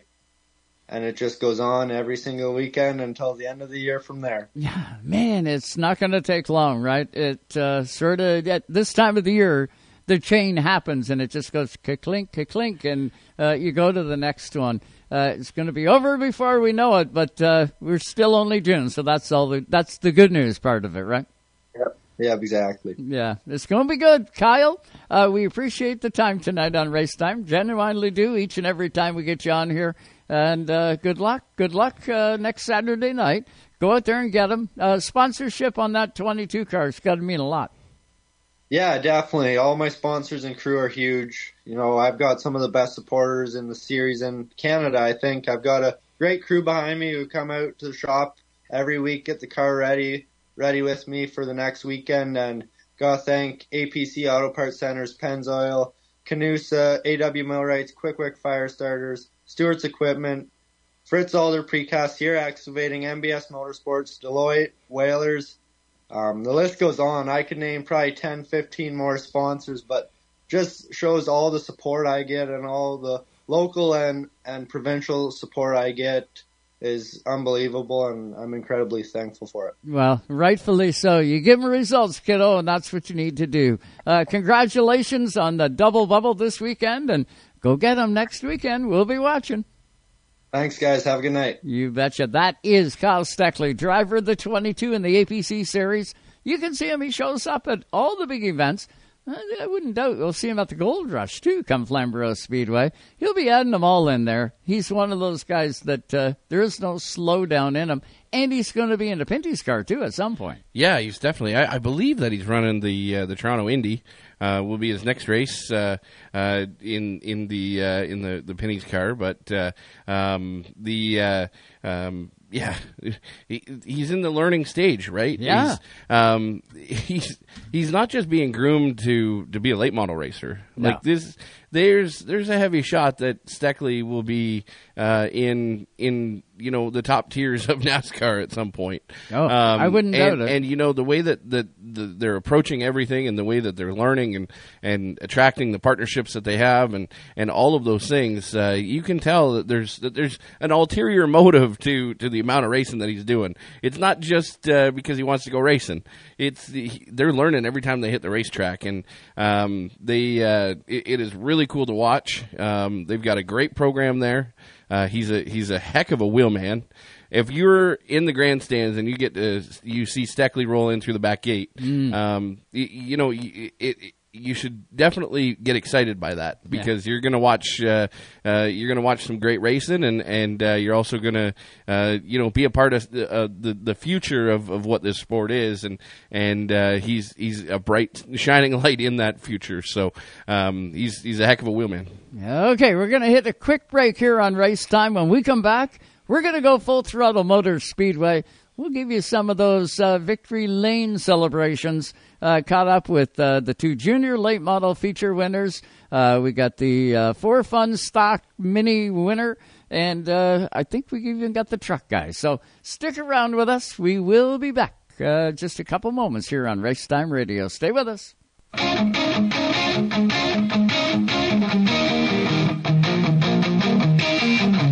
Hey, race fans, this is Jay Dewar, 2010 Sportsman Series Cup champion. Can we redo that?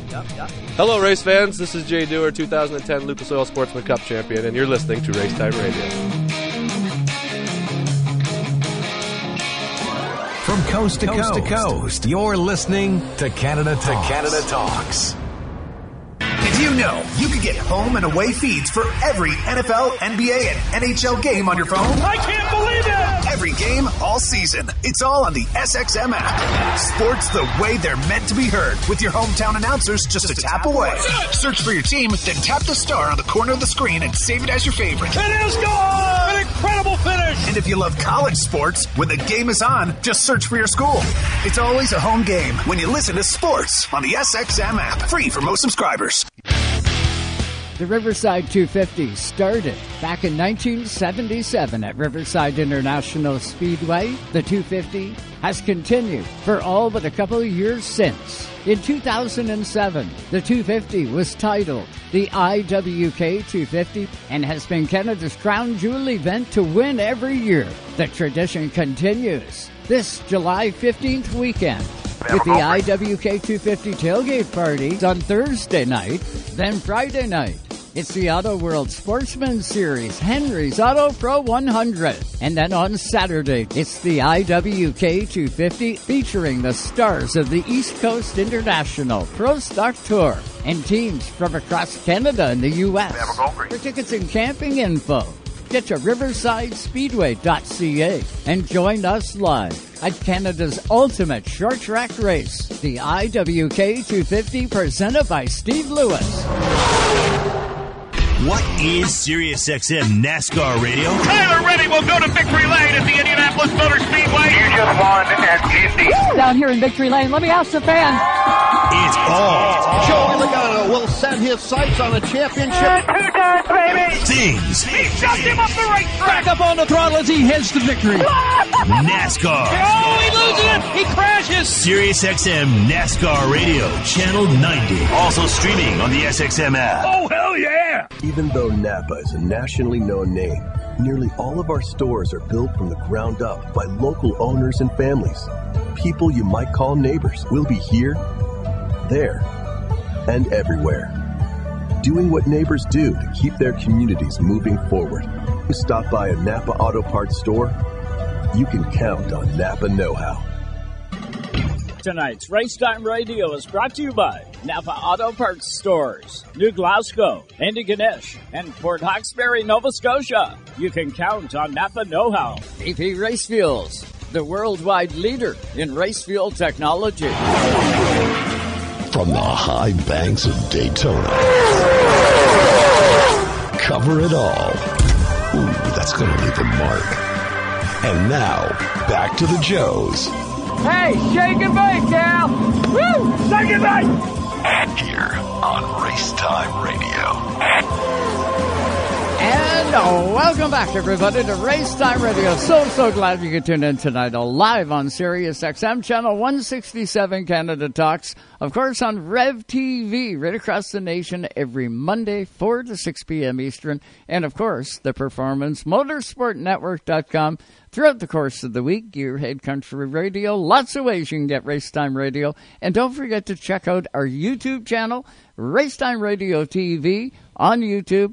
We're up to like 170 subscribers and growing each and every week. So please hit that like and subscribe button, and uh, you'll never miss Racetime Radio again. What's up, Junior? I seen you poking around there. What's up? Yeah, I, I want to give uh, I want to give a shout out to two, and we talk about them uh, pretty regularly, but the uh, the photographers um, in in the sport, uh, Canadian Motorsports Photography, Dan McKenzie Mhm. has kind of kicked off and and has been working at his craft, um, and Dan McKenzie is doing a heck of a job uh, capturing the moments um, in in the sport um, alongside with Thompson Photography, Yep. and and uh, uh, then you've got Dave Franks and Race Pulse, and um, man, there's uh, there's there's a handful of very talented uh, photographers that uh, Ontario has. Um, uh, that uh, you know, a lot of uh, in the you know across the border, you know, across the border in the U.S. Um, photography is, you know, there's one guy for like, you know, a, a, bunch of racetracks. Here we've got a, a great bunch um, of uh, of photographers, and and uh, we we had a great conversation about that on the weekend, uh, talking about it with Al sitting on the on the pit wall, and you know just taking a look through. Obviously, you know after after the weekend, you see a bunch of uh, uh, you know of the images, uh, you know that uh, that pop up, and uh, I just wanted to give a shout out for them because there's there's Good a bunch job. of talented Yep. bunch of talented photographers here in Ontario. We use their photos all the time. and Absolutely. We thank Yep. them very much. Okay, Full Throttle Motor Speedway is where I was at last night, and uh, w- great night. I got to put it out to Paul Trepanier and his whole staff. They got the place looking magnificent, and they had a good show last night. for the first time in a long time, I got a chance to watch the junior late models. And if you've never seen these cars, uh, you're about to uh, see and hear from two of the winners. They ran double features last night, and uh, the first guy to go to victory lane drives the number nine car. Grayson Mason is his name, and I caught up with him right as he come off the racetrack. Here he is.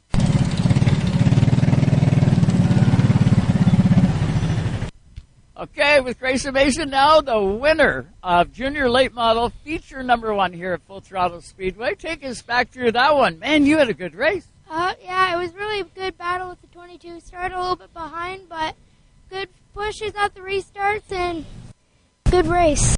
So, uh, does the track feel any different than it did earlier today when you were up for practice? Well, uh, it's warmer, so we had to change a few stuff, but it feels really good. So you got another feature to go yet here tonight. Are you going to change anything, or is it all strategy and you keep those cards kind of tight to the vest? Uh, it's all strategy and keep them tight to the vest.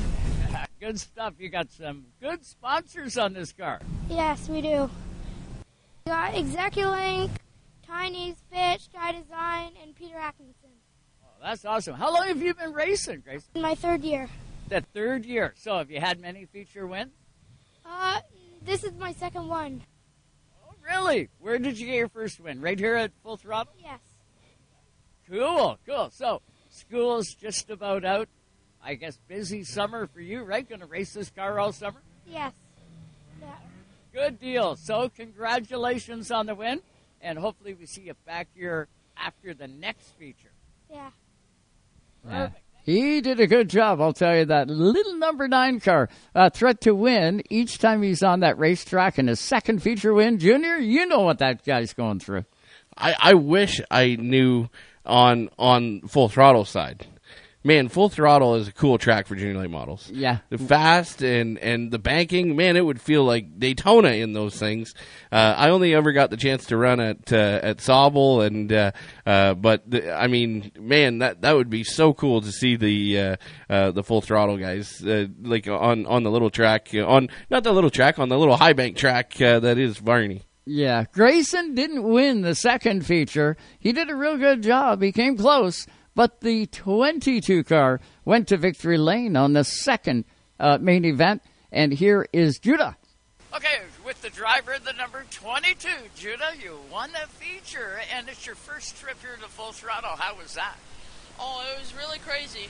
Uh, it was a really hard race to win, especially with all the really good people out there, and I got to thank them for all the competition. Awesome stuff. So, uh, I see a couple of feature win stickers on this car. Those this year, or was that last year? Uh, well, that was my first win last year, and I've won three times more this year. Really good for you. So, big difference. Did you have a lot of work to do on the car over the off season? Yeah, I don't know what we really did. We cleaned out the engine and a bunch of other stuff, but it it's a lot better than last year, and I'm really glad. That's cool, Judah. Uh, tell me now, uh, where are you from? Where's home? Well, I'm from Strathroy, and I don't know. Strathroy. So you guys have come a little ways to get to the race. You got some great sponsorship on this machine. Yeah, I have to thank all my sponsors because they all helped um, help with all the money and uh, parts for this uh, car here. And without them, I wouldn't have been able to win the race. Yeah, good for you. So, what's the plan for you this year? You're going to run Grand Bend. I see you're at Grand Bend. Are you going to be coming back here with these guys? What's your plan? Well, I guess my plan is to kind of fluctuate between all of them. Well, I guess I want to try out a bunch of uh, new tracks and win as much as I can. Good stuff. School's almost out. You got to be looking forward to that. I am. I'm really done with school. well, you got to have good marks, I bet, or uh, Papa Bear probably won't let you drive it. Uh, who is all on your crew?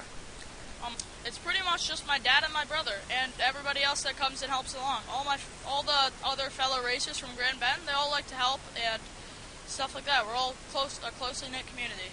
Awesome stuff, men! Congratulations, you did a great job out there. Uh, that's it for tonight. When's your next race? My next race should be next Saturday at Grand Bend, unless we come here again, which might we might, but we might not. I'm not. Well, you have to keep your eye on that number 22. This guy can race. Good job, buddy. Thank you. Look at the medal, too. yeah, he had a little medal. They give him out at uh, Full Throttle Speedway, and uh, the kids did a great job. So many uh, young drivers, and I'll tell you, that's the future of this sport and uh, see what they're doing is uh, just amazing out there. Uh, and it, they're stepping it up. It's real racing, man. I'll tell you. Yeah, definitely. And uh, you know, you look at uh, you look at just this this weekend as well. Uh, you know, there was a Camrath in Victory Lane over at in the junior late models at Sunset. you know, Rick Spencer Waltz, young man, Jake, he got into a big wreck and in in the heat race, and they ended up fixing it and and getting back out there, and and he just about won the race. And, uh, you know, you look at the competition level. Uh, we had a great conversation, Cory McAllister's dad and I, uh, about the thrash that happened to get all those cars put back together. And he's like, there was other people from other teams helping out, and yeah.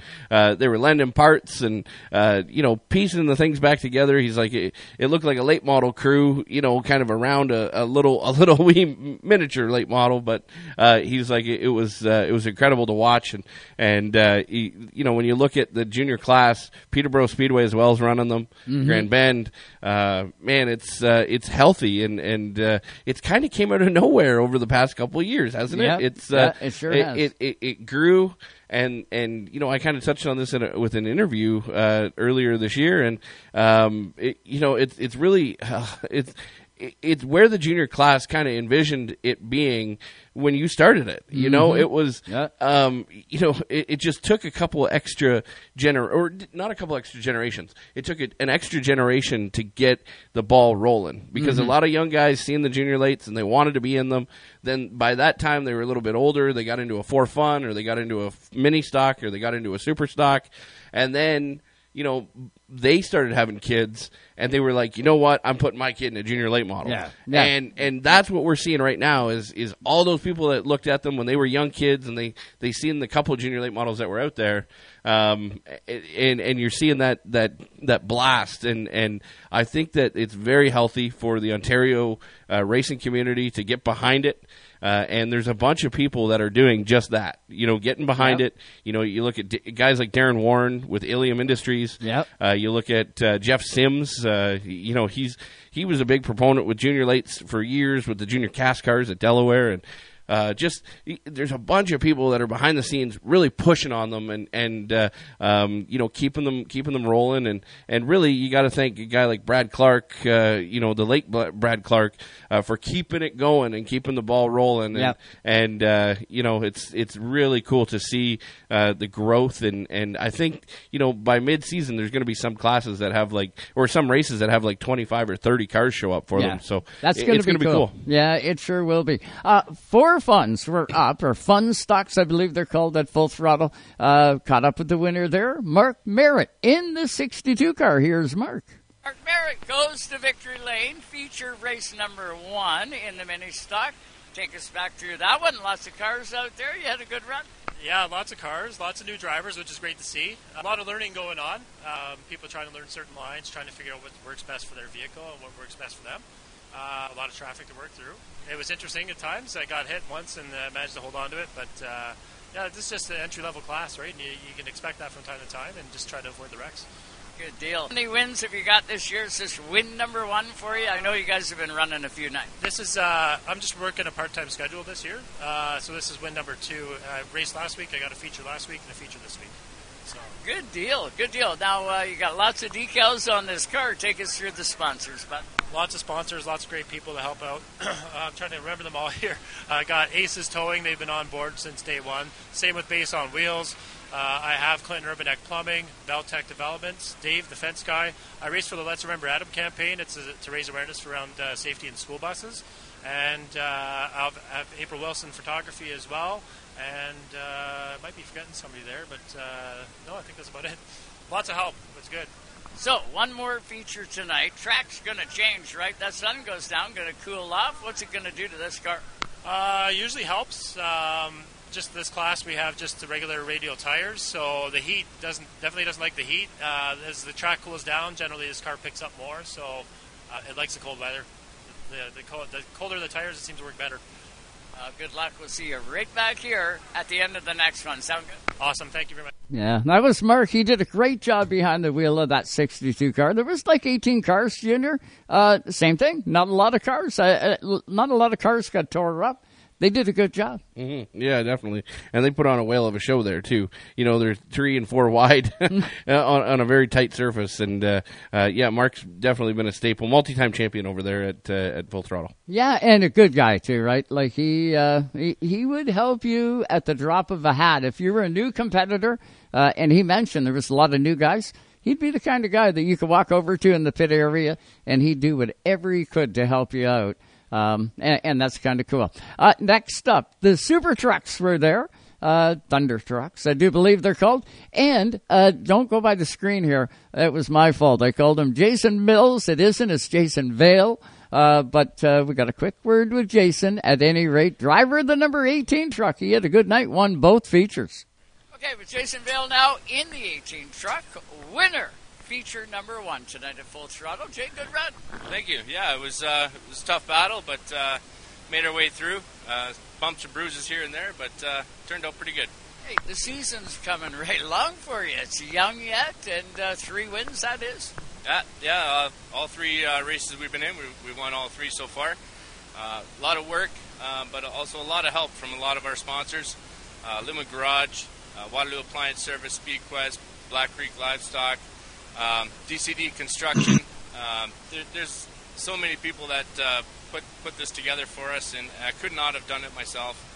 And uh, it, the best is uh, to be able to go out there and have fun and not have to struggle near as bad. Yeah, and that's the key, right? You got to have fun. You got to be competitive. You checked all those boxes tonight. So uh, it's kind of warm right now, Full Throttle Speedway. That track looks like it's pretty greasy. You guys still have one more feature to go. What's the thoughts heading into that one?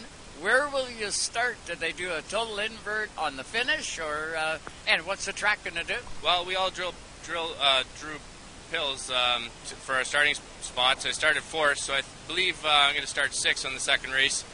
Um, but yeah, it's it's basically uh, going to try and cool off and and uh, keep cool heads and, and just keep out of trouble and keep it all in one piece and bring it home, hopefully in first place again.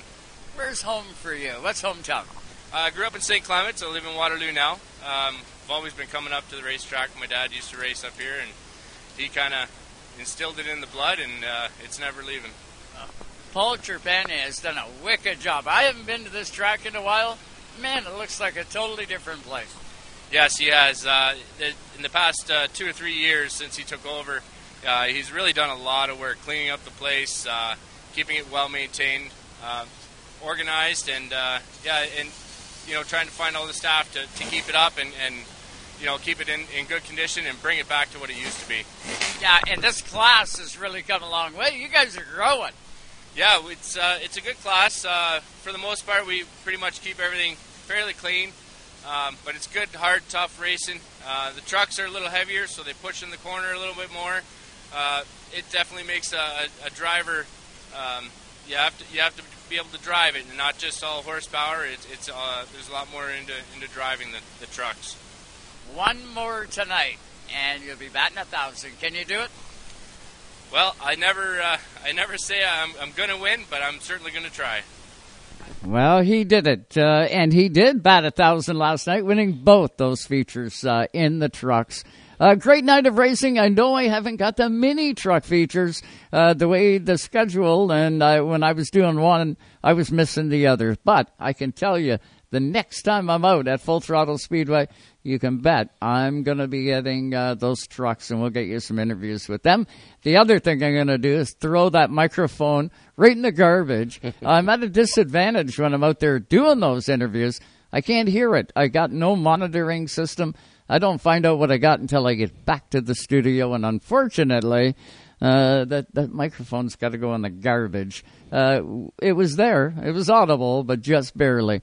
Uh, we'll get that one fixed for the next time, but that's all part of the learning process. Worked better than it did at Motorama now, didn't it? Yeah, it worked a heck of a lot better than Motorama, that's for was, sure. It was empty. but, uh, yeah. Uh, we're going to hit our final break of the night. When we come back, we're going to get Bryan Wevers on the uh, Zoom line. We're going to talk RS1 Challenge Cup. Yeah, a little different. And uh, Bryan hasn't made an appearance on race time. He's gone on the other side of the break. Stay with us, everybody. We will be back.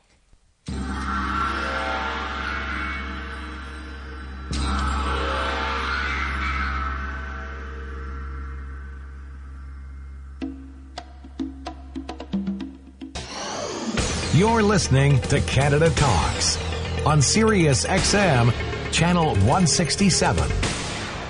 It's time to get back to the racetracks. For over 30 years, Qwick Wick Fire Starters have fueled the sport on and off the track, making lighting your campfire as easy as one, two, three.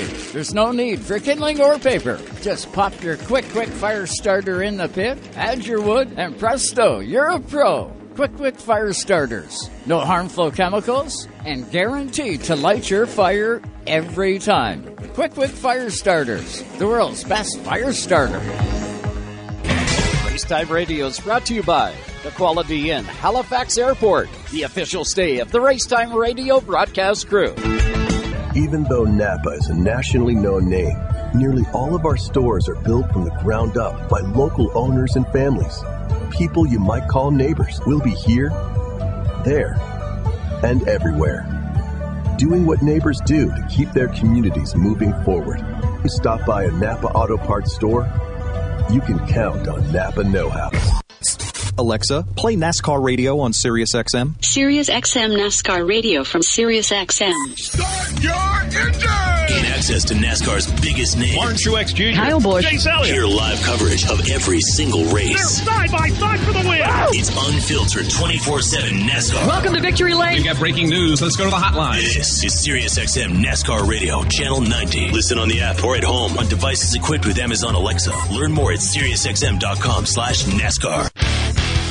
The Riverside 250 started back in 1977 at Riverside International Speedway. The 250 has continued for all but a couple of years since. In 2007, the 250 was titled the IWK 250 and has been Canada's crown jewel event to win every year. The tradition continues this July 15th weekend with the IWK 250 tailgate party on Thursday night, then Friday night.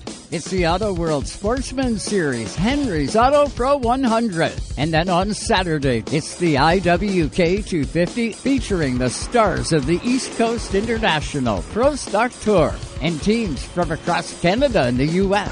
For tickets and camping info, get to riversidespeedway.ca and join us live at Canada's ultimate short track race, the IWK 250 presented by Steve Lewis.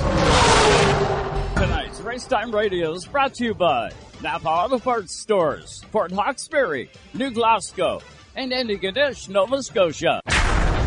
From the high banks of Daytona. We cover it all. We are Race Time Radio. And now, back to Joe Chisholm. Run, Andy, run for your life. Quick, Andy. Andy, run. Welcome back, everybody, to Race Time Radio. So, so glad you could tune in tonight.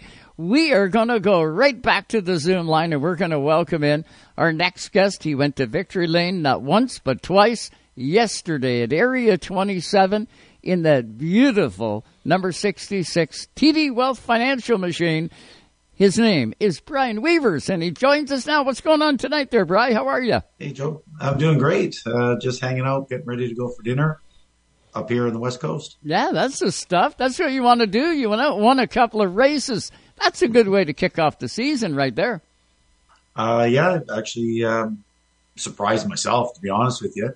Uh, I just got in the lead right off the get go, and I was managing to hold off uh, Ingo Siebert, who was right on my tail, and uh, Alexis, uh, uh, Elisa Alexis, who was right there as well. So it surprised myself, actually. Yeah. Well, hey, Rye, you get enough experience, enough seat time. You're Yeah. going to pick up speed. I know you and I were texting earlier today, Yeah. and you said, you know, you picked up a couple tenths over your times last year, and that's huge. Well, actually, not tenths. We picked up two seconds from last year already oh. on on the long track at uh, Area 27. So running from now, you know, the 217 down to the 215s wow. qualifying, and now that challenge group actually, we're running now about two seconds, all of us faster as well. So it's gotten really competitive. But yeah, seat times everything, and uh, it's also you know all those other guys around that are helping you out as you go along. Sure, yeah, and that's what it, that's what it's all about, right? That's how you build in this sport. You learn from others, and uh, you know you take what you learn and apply it, and you know that that line keeps changing. Now you've set the bar yeah. though for yourself. You got two yeah. wins. Did you have any wins last year, Bryan? Forgive me for not knowing, but did you have any?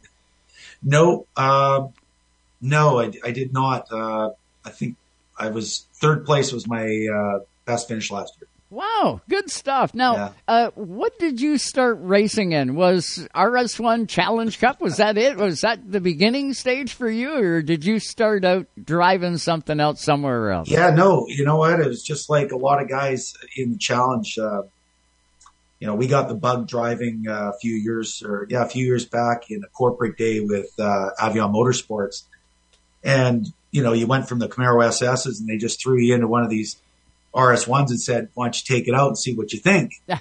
And that first lap just hooked me right there. So I just went straight into it. Uh, and for the last three years, I've just been trying to learn it with seat time. Yeah, amazing, right? That Avion Motorsports does such a good job with this.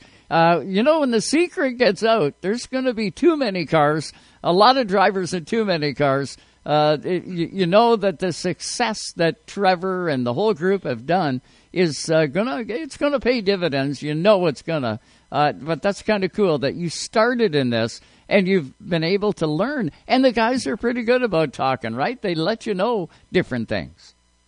Especially, uh, you know, Trevor for sure. Riley's open. Riley Siebert. A lot of the Cup guys, like for example, they had uh, Tony Morris Jr. there today or this weekend. You know, he has his own racing school, mm-hmm. and he was you know, you can ask him any questions and he would just, you know, he'd give you pointers and tips and, you know, braking sequence, everything. And, um, uh, I find that, uh, especially like this weekend, you know, every time you come off the track and then he's talking to you or you, you ask a couple of these cup drivers, you can, you can figure that you're adding a tenth or, or, you know, cutting off a tenth or two tenths just by that little advice. Mm-hmm. So you have to, all that accumulation of all these, you know, all these little nidbits that they give you really does help out in the end. So, where did you pick up the time? Did you pick it up down that beautiful long straightaway, or were you picking it up in the turns? Where Where do you think you've um, excelled over last year? You know, I, I, I had a chance this weekend um, during qualifying to uh, I think it was um, what's his name uh, Brody Goble. Brody was here, and he's from the Trans Am series down down south. Mm-hmm. And I had a chance just to basically lead follow him as hard as I could while he was qualified and just watching his lines and watching where he was breaking. You know, so I picked it up in a few corners that I can see that I was getting stronger at. And then, you know, then you can see where I wasn't strong in some corners, but I would try to, the next time around, I'd try to emulate what he was doing. And for times where I felt like I was a little bit out of control, you know, I come back in after qualifying thinking, man, I don't think I did that well. Yeah. And that was my personal best. So um, got to hand it to basically a lot of lead follows sometimes when you can do it, especially in qualifying. If you have that opportunity, just when people go out, get lucky. Absolutely. And it's all learning process, right? You know, yeah. and when you get a chance and go through the turns and you connect on it, it makes you, you know, attack the turns even more the next time. You got to be careful though. Uh, one of these times you're going to push it over the line, but that's how you learn. Yeah. Well, it was close you know what's interesting is like it was close this weekend. Uh, uh, my first race felt like I was on for personally on the edge, uh, and you know that's where all that skill comes in from the Cup drivers compared to the Challenge drivers. But I'd say this: like we ran two Challenge uh, races, not one caution. Everybody stayed on the track, and it was door to door sometimes, especially as you know at Area 27. You know, coming down, you know, you go into turn one and then turn two and three a lot of carnage in those areas. Oh, yeah. We didn't have one mishap in the challenge, which kind of shows over the last few years how much skill or talent, you know, the guys are gaining. And, and of course, the women are gaining in these turns. So, yeah, you know, it was actually not too bad. Nah, Al, well, that'll be music to Al Labor's ears, that's for sure. Not a lot to fix up after the race. You guys will head off then to Saskatoon. Are you going to Saskatoon? Are you going to jump in? No, I, I can't make it. It's four days, and you know, unfortunately, to pay for my hobby, I, I do have to work. We do have some stuff going on at the Penticton Speedway, to which you know me, uh, the Seaberts, and Lee Howarth. I think you've had interviewed before. Yep, we're all owners.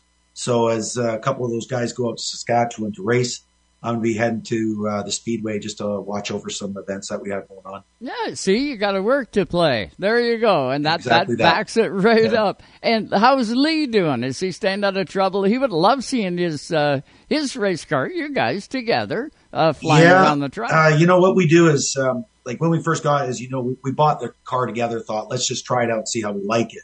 We both like it, but Lee's been spending this year some time, uh, a lot of the corporate days, uh, doing some charities with the car. And, uh, this weekend he couldn't make it. So I took, I actually ran the cup and the challenge this weekend and it was exhausting. Like I, like we were texting before, it was, it was like 33 degrees out there sometimes. And, you know, those cool suits really come in handy, but uh, man, it was exhausting out there.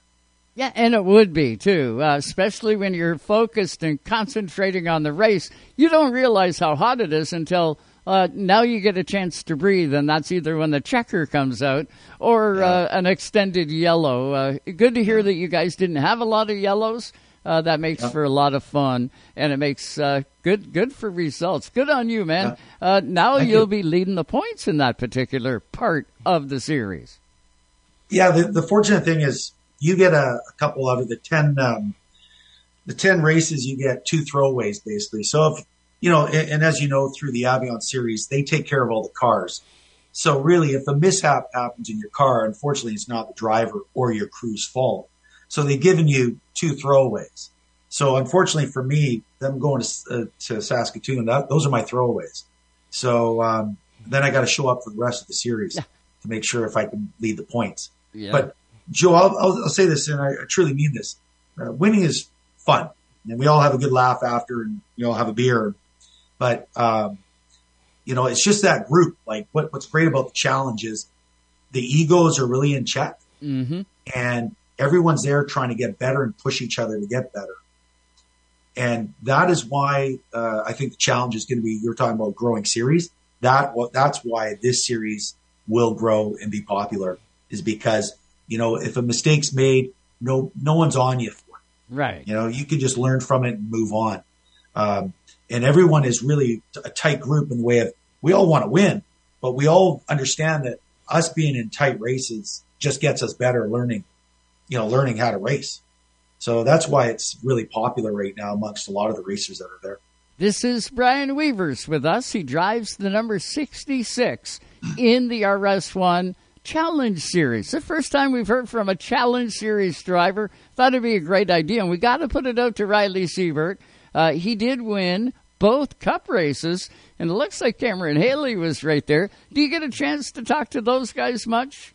Yeah, actually, uh, I did. I talked to Cameron. He was um, actually he came back from the first race, and good on him because uh, he got into a bit of a wreck in the first cup race, which uh, slowed him down because half his fender was off.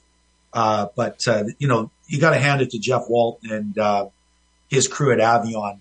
They just fixed up his, his car in a matter of about a half hour, and he was right back out there. And um, I thought he had a real good second race. Uh, so, and I, I, did talk to him. He was a little bit frustrated with that, but in the end, I think for him overall, it's a pretty good day. Um, and, and funny enough to talk about Riley, you know, Riley's car was in the winter circuit twice and I was there, but, um, uh, the second, the challenge race, as you know, all the cars are basically the same. Sure. Ingo got to, Ingo Siebert drove Riley's car the second race, uh, because he had some problems in his first cup race. But, um, you know, and he just did a couple tweaks to it during the practice run and he was running right two, three the whole, the whole time in challenge with Riley's car. So, you know, that's the other thing is you can just jump in any car. Uh, and that's what makes it kind of, you know, at least you don't lose your day, even if you wreck your car sometimes. And that's happened this year. We've had some, you know, uh, our first race of the season, a non points race. Uh, we had a pretty spectacular crash and, you know, luckily everyone was fine, but you know, we were jumping into cars as we went for this week just to get it all done. Yeah, yeah, yeah. Uh, amazing. Uh, really, Yeah. really good to see. So, no Saskatoon for you. Pretty safe to say you will be at Penticton. Where is 100%. home for you, Bryan? What's hometown for you? Uh, just outside of Vancouver, Richmond. Oh, really? So yeah. yeah, yeah. Luckily, I do have a place near the track, so I have somewhere to stay. Uh, but um, you know, with work and whatnot and everything going on with us at Speedway, it's pretty much we go. You know, we go up Friday, take care of a bunch of things, race on Saturday, and sometimes like last night, I had to get home back to Richmond for today. I came back right after the race, and I got in at around twelve o'clock at night. Yeah. So it was pretty exhausting. Yeah, well, that's all part of it. You look forward to that all off season, don't you? you know, you're dreaming in your mind. How, how can you get better in corners? How can you come out faster? How can you dive in more? Um, but yeah, you, you think about it a lot. You just hope you just get better the next time out. Yeah. Well, safe to say you got that part figured out. Now do it again and again and again. Bry, this has been great catching up with you tonight. Congratulations on both victories. You're on the radar now. We're going to be uh, hounding you. And if you don't win, we're going to be asking you why now. Oh, well, Ingo Siebert's on my butt as well. He's just hounded me trying to, trying to get that, that place over me. And, and I'll say this too, you know, uh, uh, Elisa uh, Alexis. Yeah. I don't know if you had a chance to talk to her. Yes, we have, Talk yeah. about someone in two short years has become quite a driver. She's something else. And as you know, with her, it's like the Kermack crew, the collision crew. Mhm. So Sean uh, McIntosh and his dad. I mean, I see that and, and watch watch her up and come because that's the one who's going to probably overtake me. I, I have no doubt about it because she's one of those. Every time she comes off, she's getting advice. Yeah. Yeah. And she's yeah. getting quicker and quicker and quicker. Yeah, it's to take that advice, sink it in, and apply it. And Yeah, uh, yeah, and she, she's doing that. She is very good at it. Uh, She's Bryan, skilled. This has been great, buddy. Uh, have a good week, and uh, get ready, man. Uh, Penticton's going to be here before you know it. Yeah, and um, hey, thanks for um, uh, at least uh, putting some spotlight on the challenge series. I think it's spectacular, and I really do believe that. And the model that Trevor Siebert has for this is just a winner. Dynamite Thanks, stuff. You betcha. Thanks so much, Bryan. You bet. That's right. Bryan Wevers. Uh, went to Victory Lane. Kind of cool. And Challenge Cup Series. That's cool. Yeah, definitely very cool, and uh, what a great way of uh, of pairing, you know, a up and comer with a professional or or you know a, a semi professional racer, Mhm. um, uh, you know that, that knows the ins and outs, and uh, um, just a, a really a really cool model. Obviously, the road racing world, uh, you know, there's there's a couple of different divisions that have a similar model, uh, but it's handled by a team. You know, Yeah. Yeah, um, yeah. this deal here handled by Avion, and and uh, uh, it's all under one roof, and uh, uh, you know it it, it kind of has the feel of like a. Uh, you know, and just the way that, that he's describing it, you know, you mentioned it, the winning is fun, Mhm. but it's the camaraderie, it's all that stuff. Being at the racetrack with a bunch of people, with the egos down, with the just the excitement of being there, right? Fast cars. It's kind of like, uh, you know, like like a beer league locker room type of feel. Yep. Um, but with the excitement of racing mixed in with it, you know, Mhm, um, a- and the professionalism of racing mixed in with it. It's it's uh, you know it's it's.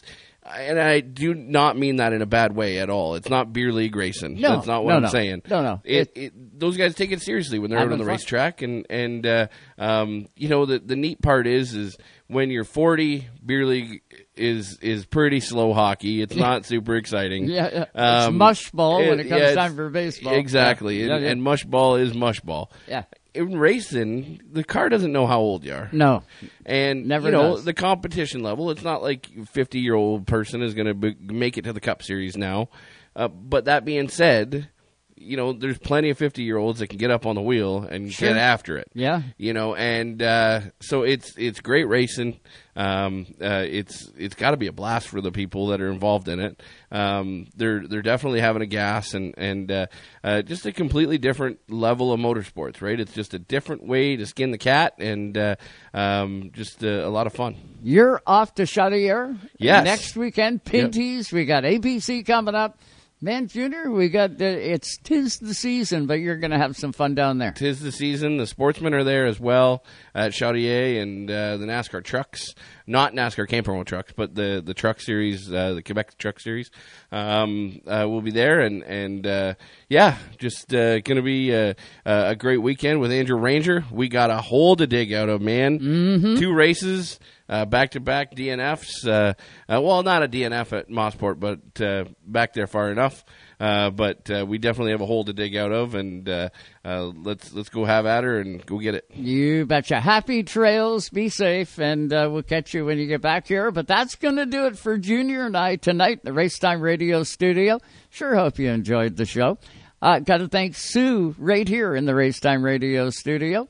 Scotty back in Toronto. Tim at Rev TV a whole army of people working away to make sure that we get you as much info as we can over the two hours each and every week. Next week, we change our time on Sirius XM. We go live at 5, 5 to 7, and that's going to happen every Sunday night, 5 to 7, each week on Sirius XM, channel 167, starting next Sunday. That's going to do it for us. Have a good one, everybody, and we'll catch you next week at 5 on Sirius XM. Be safe.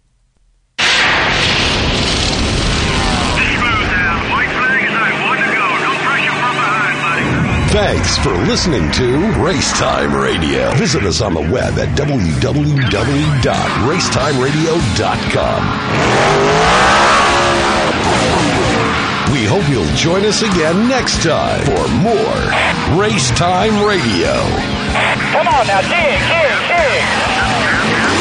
Exclusively on your home for the hardcore race fan. Excellent, buddy, excellent.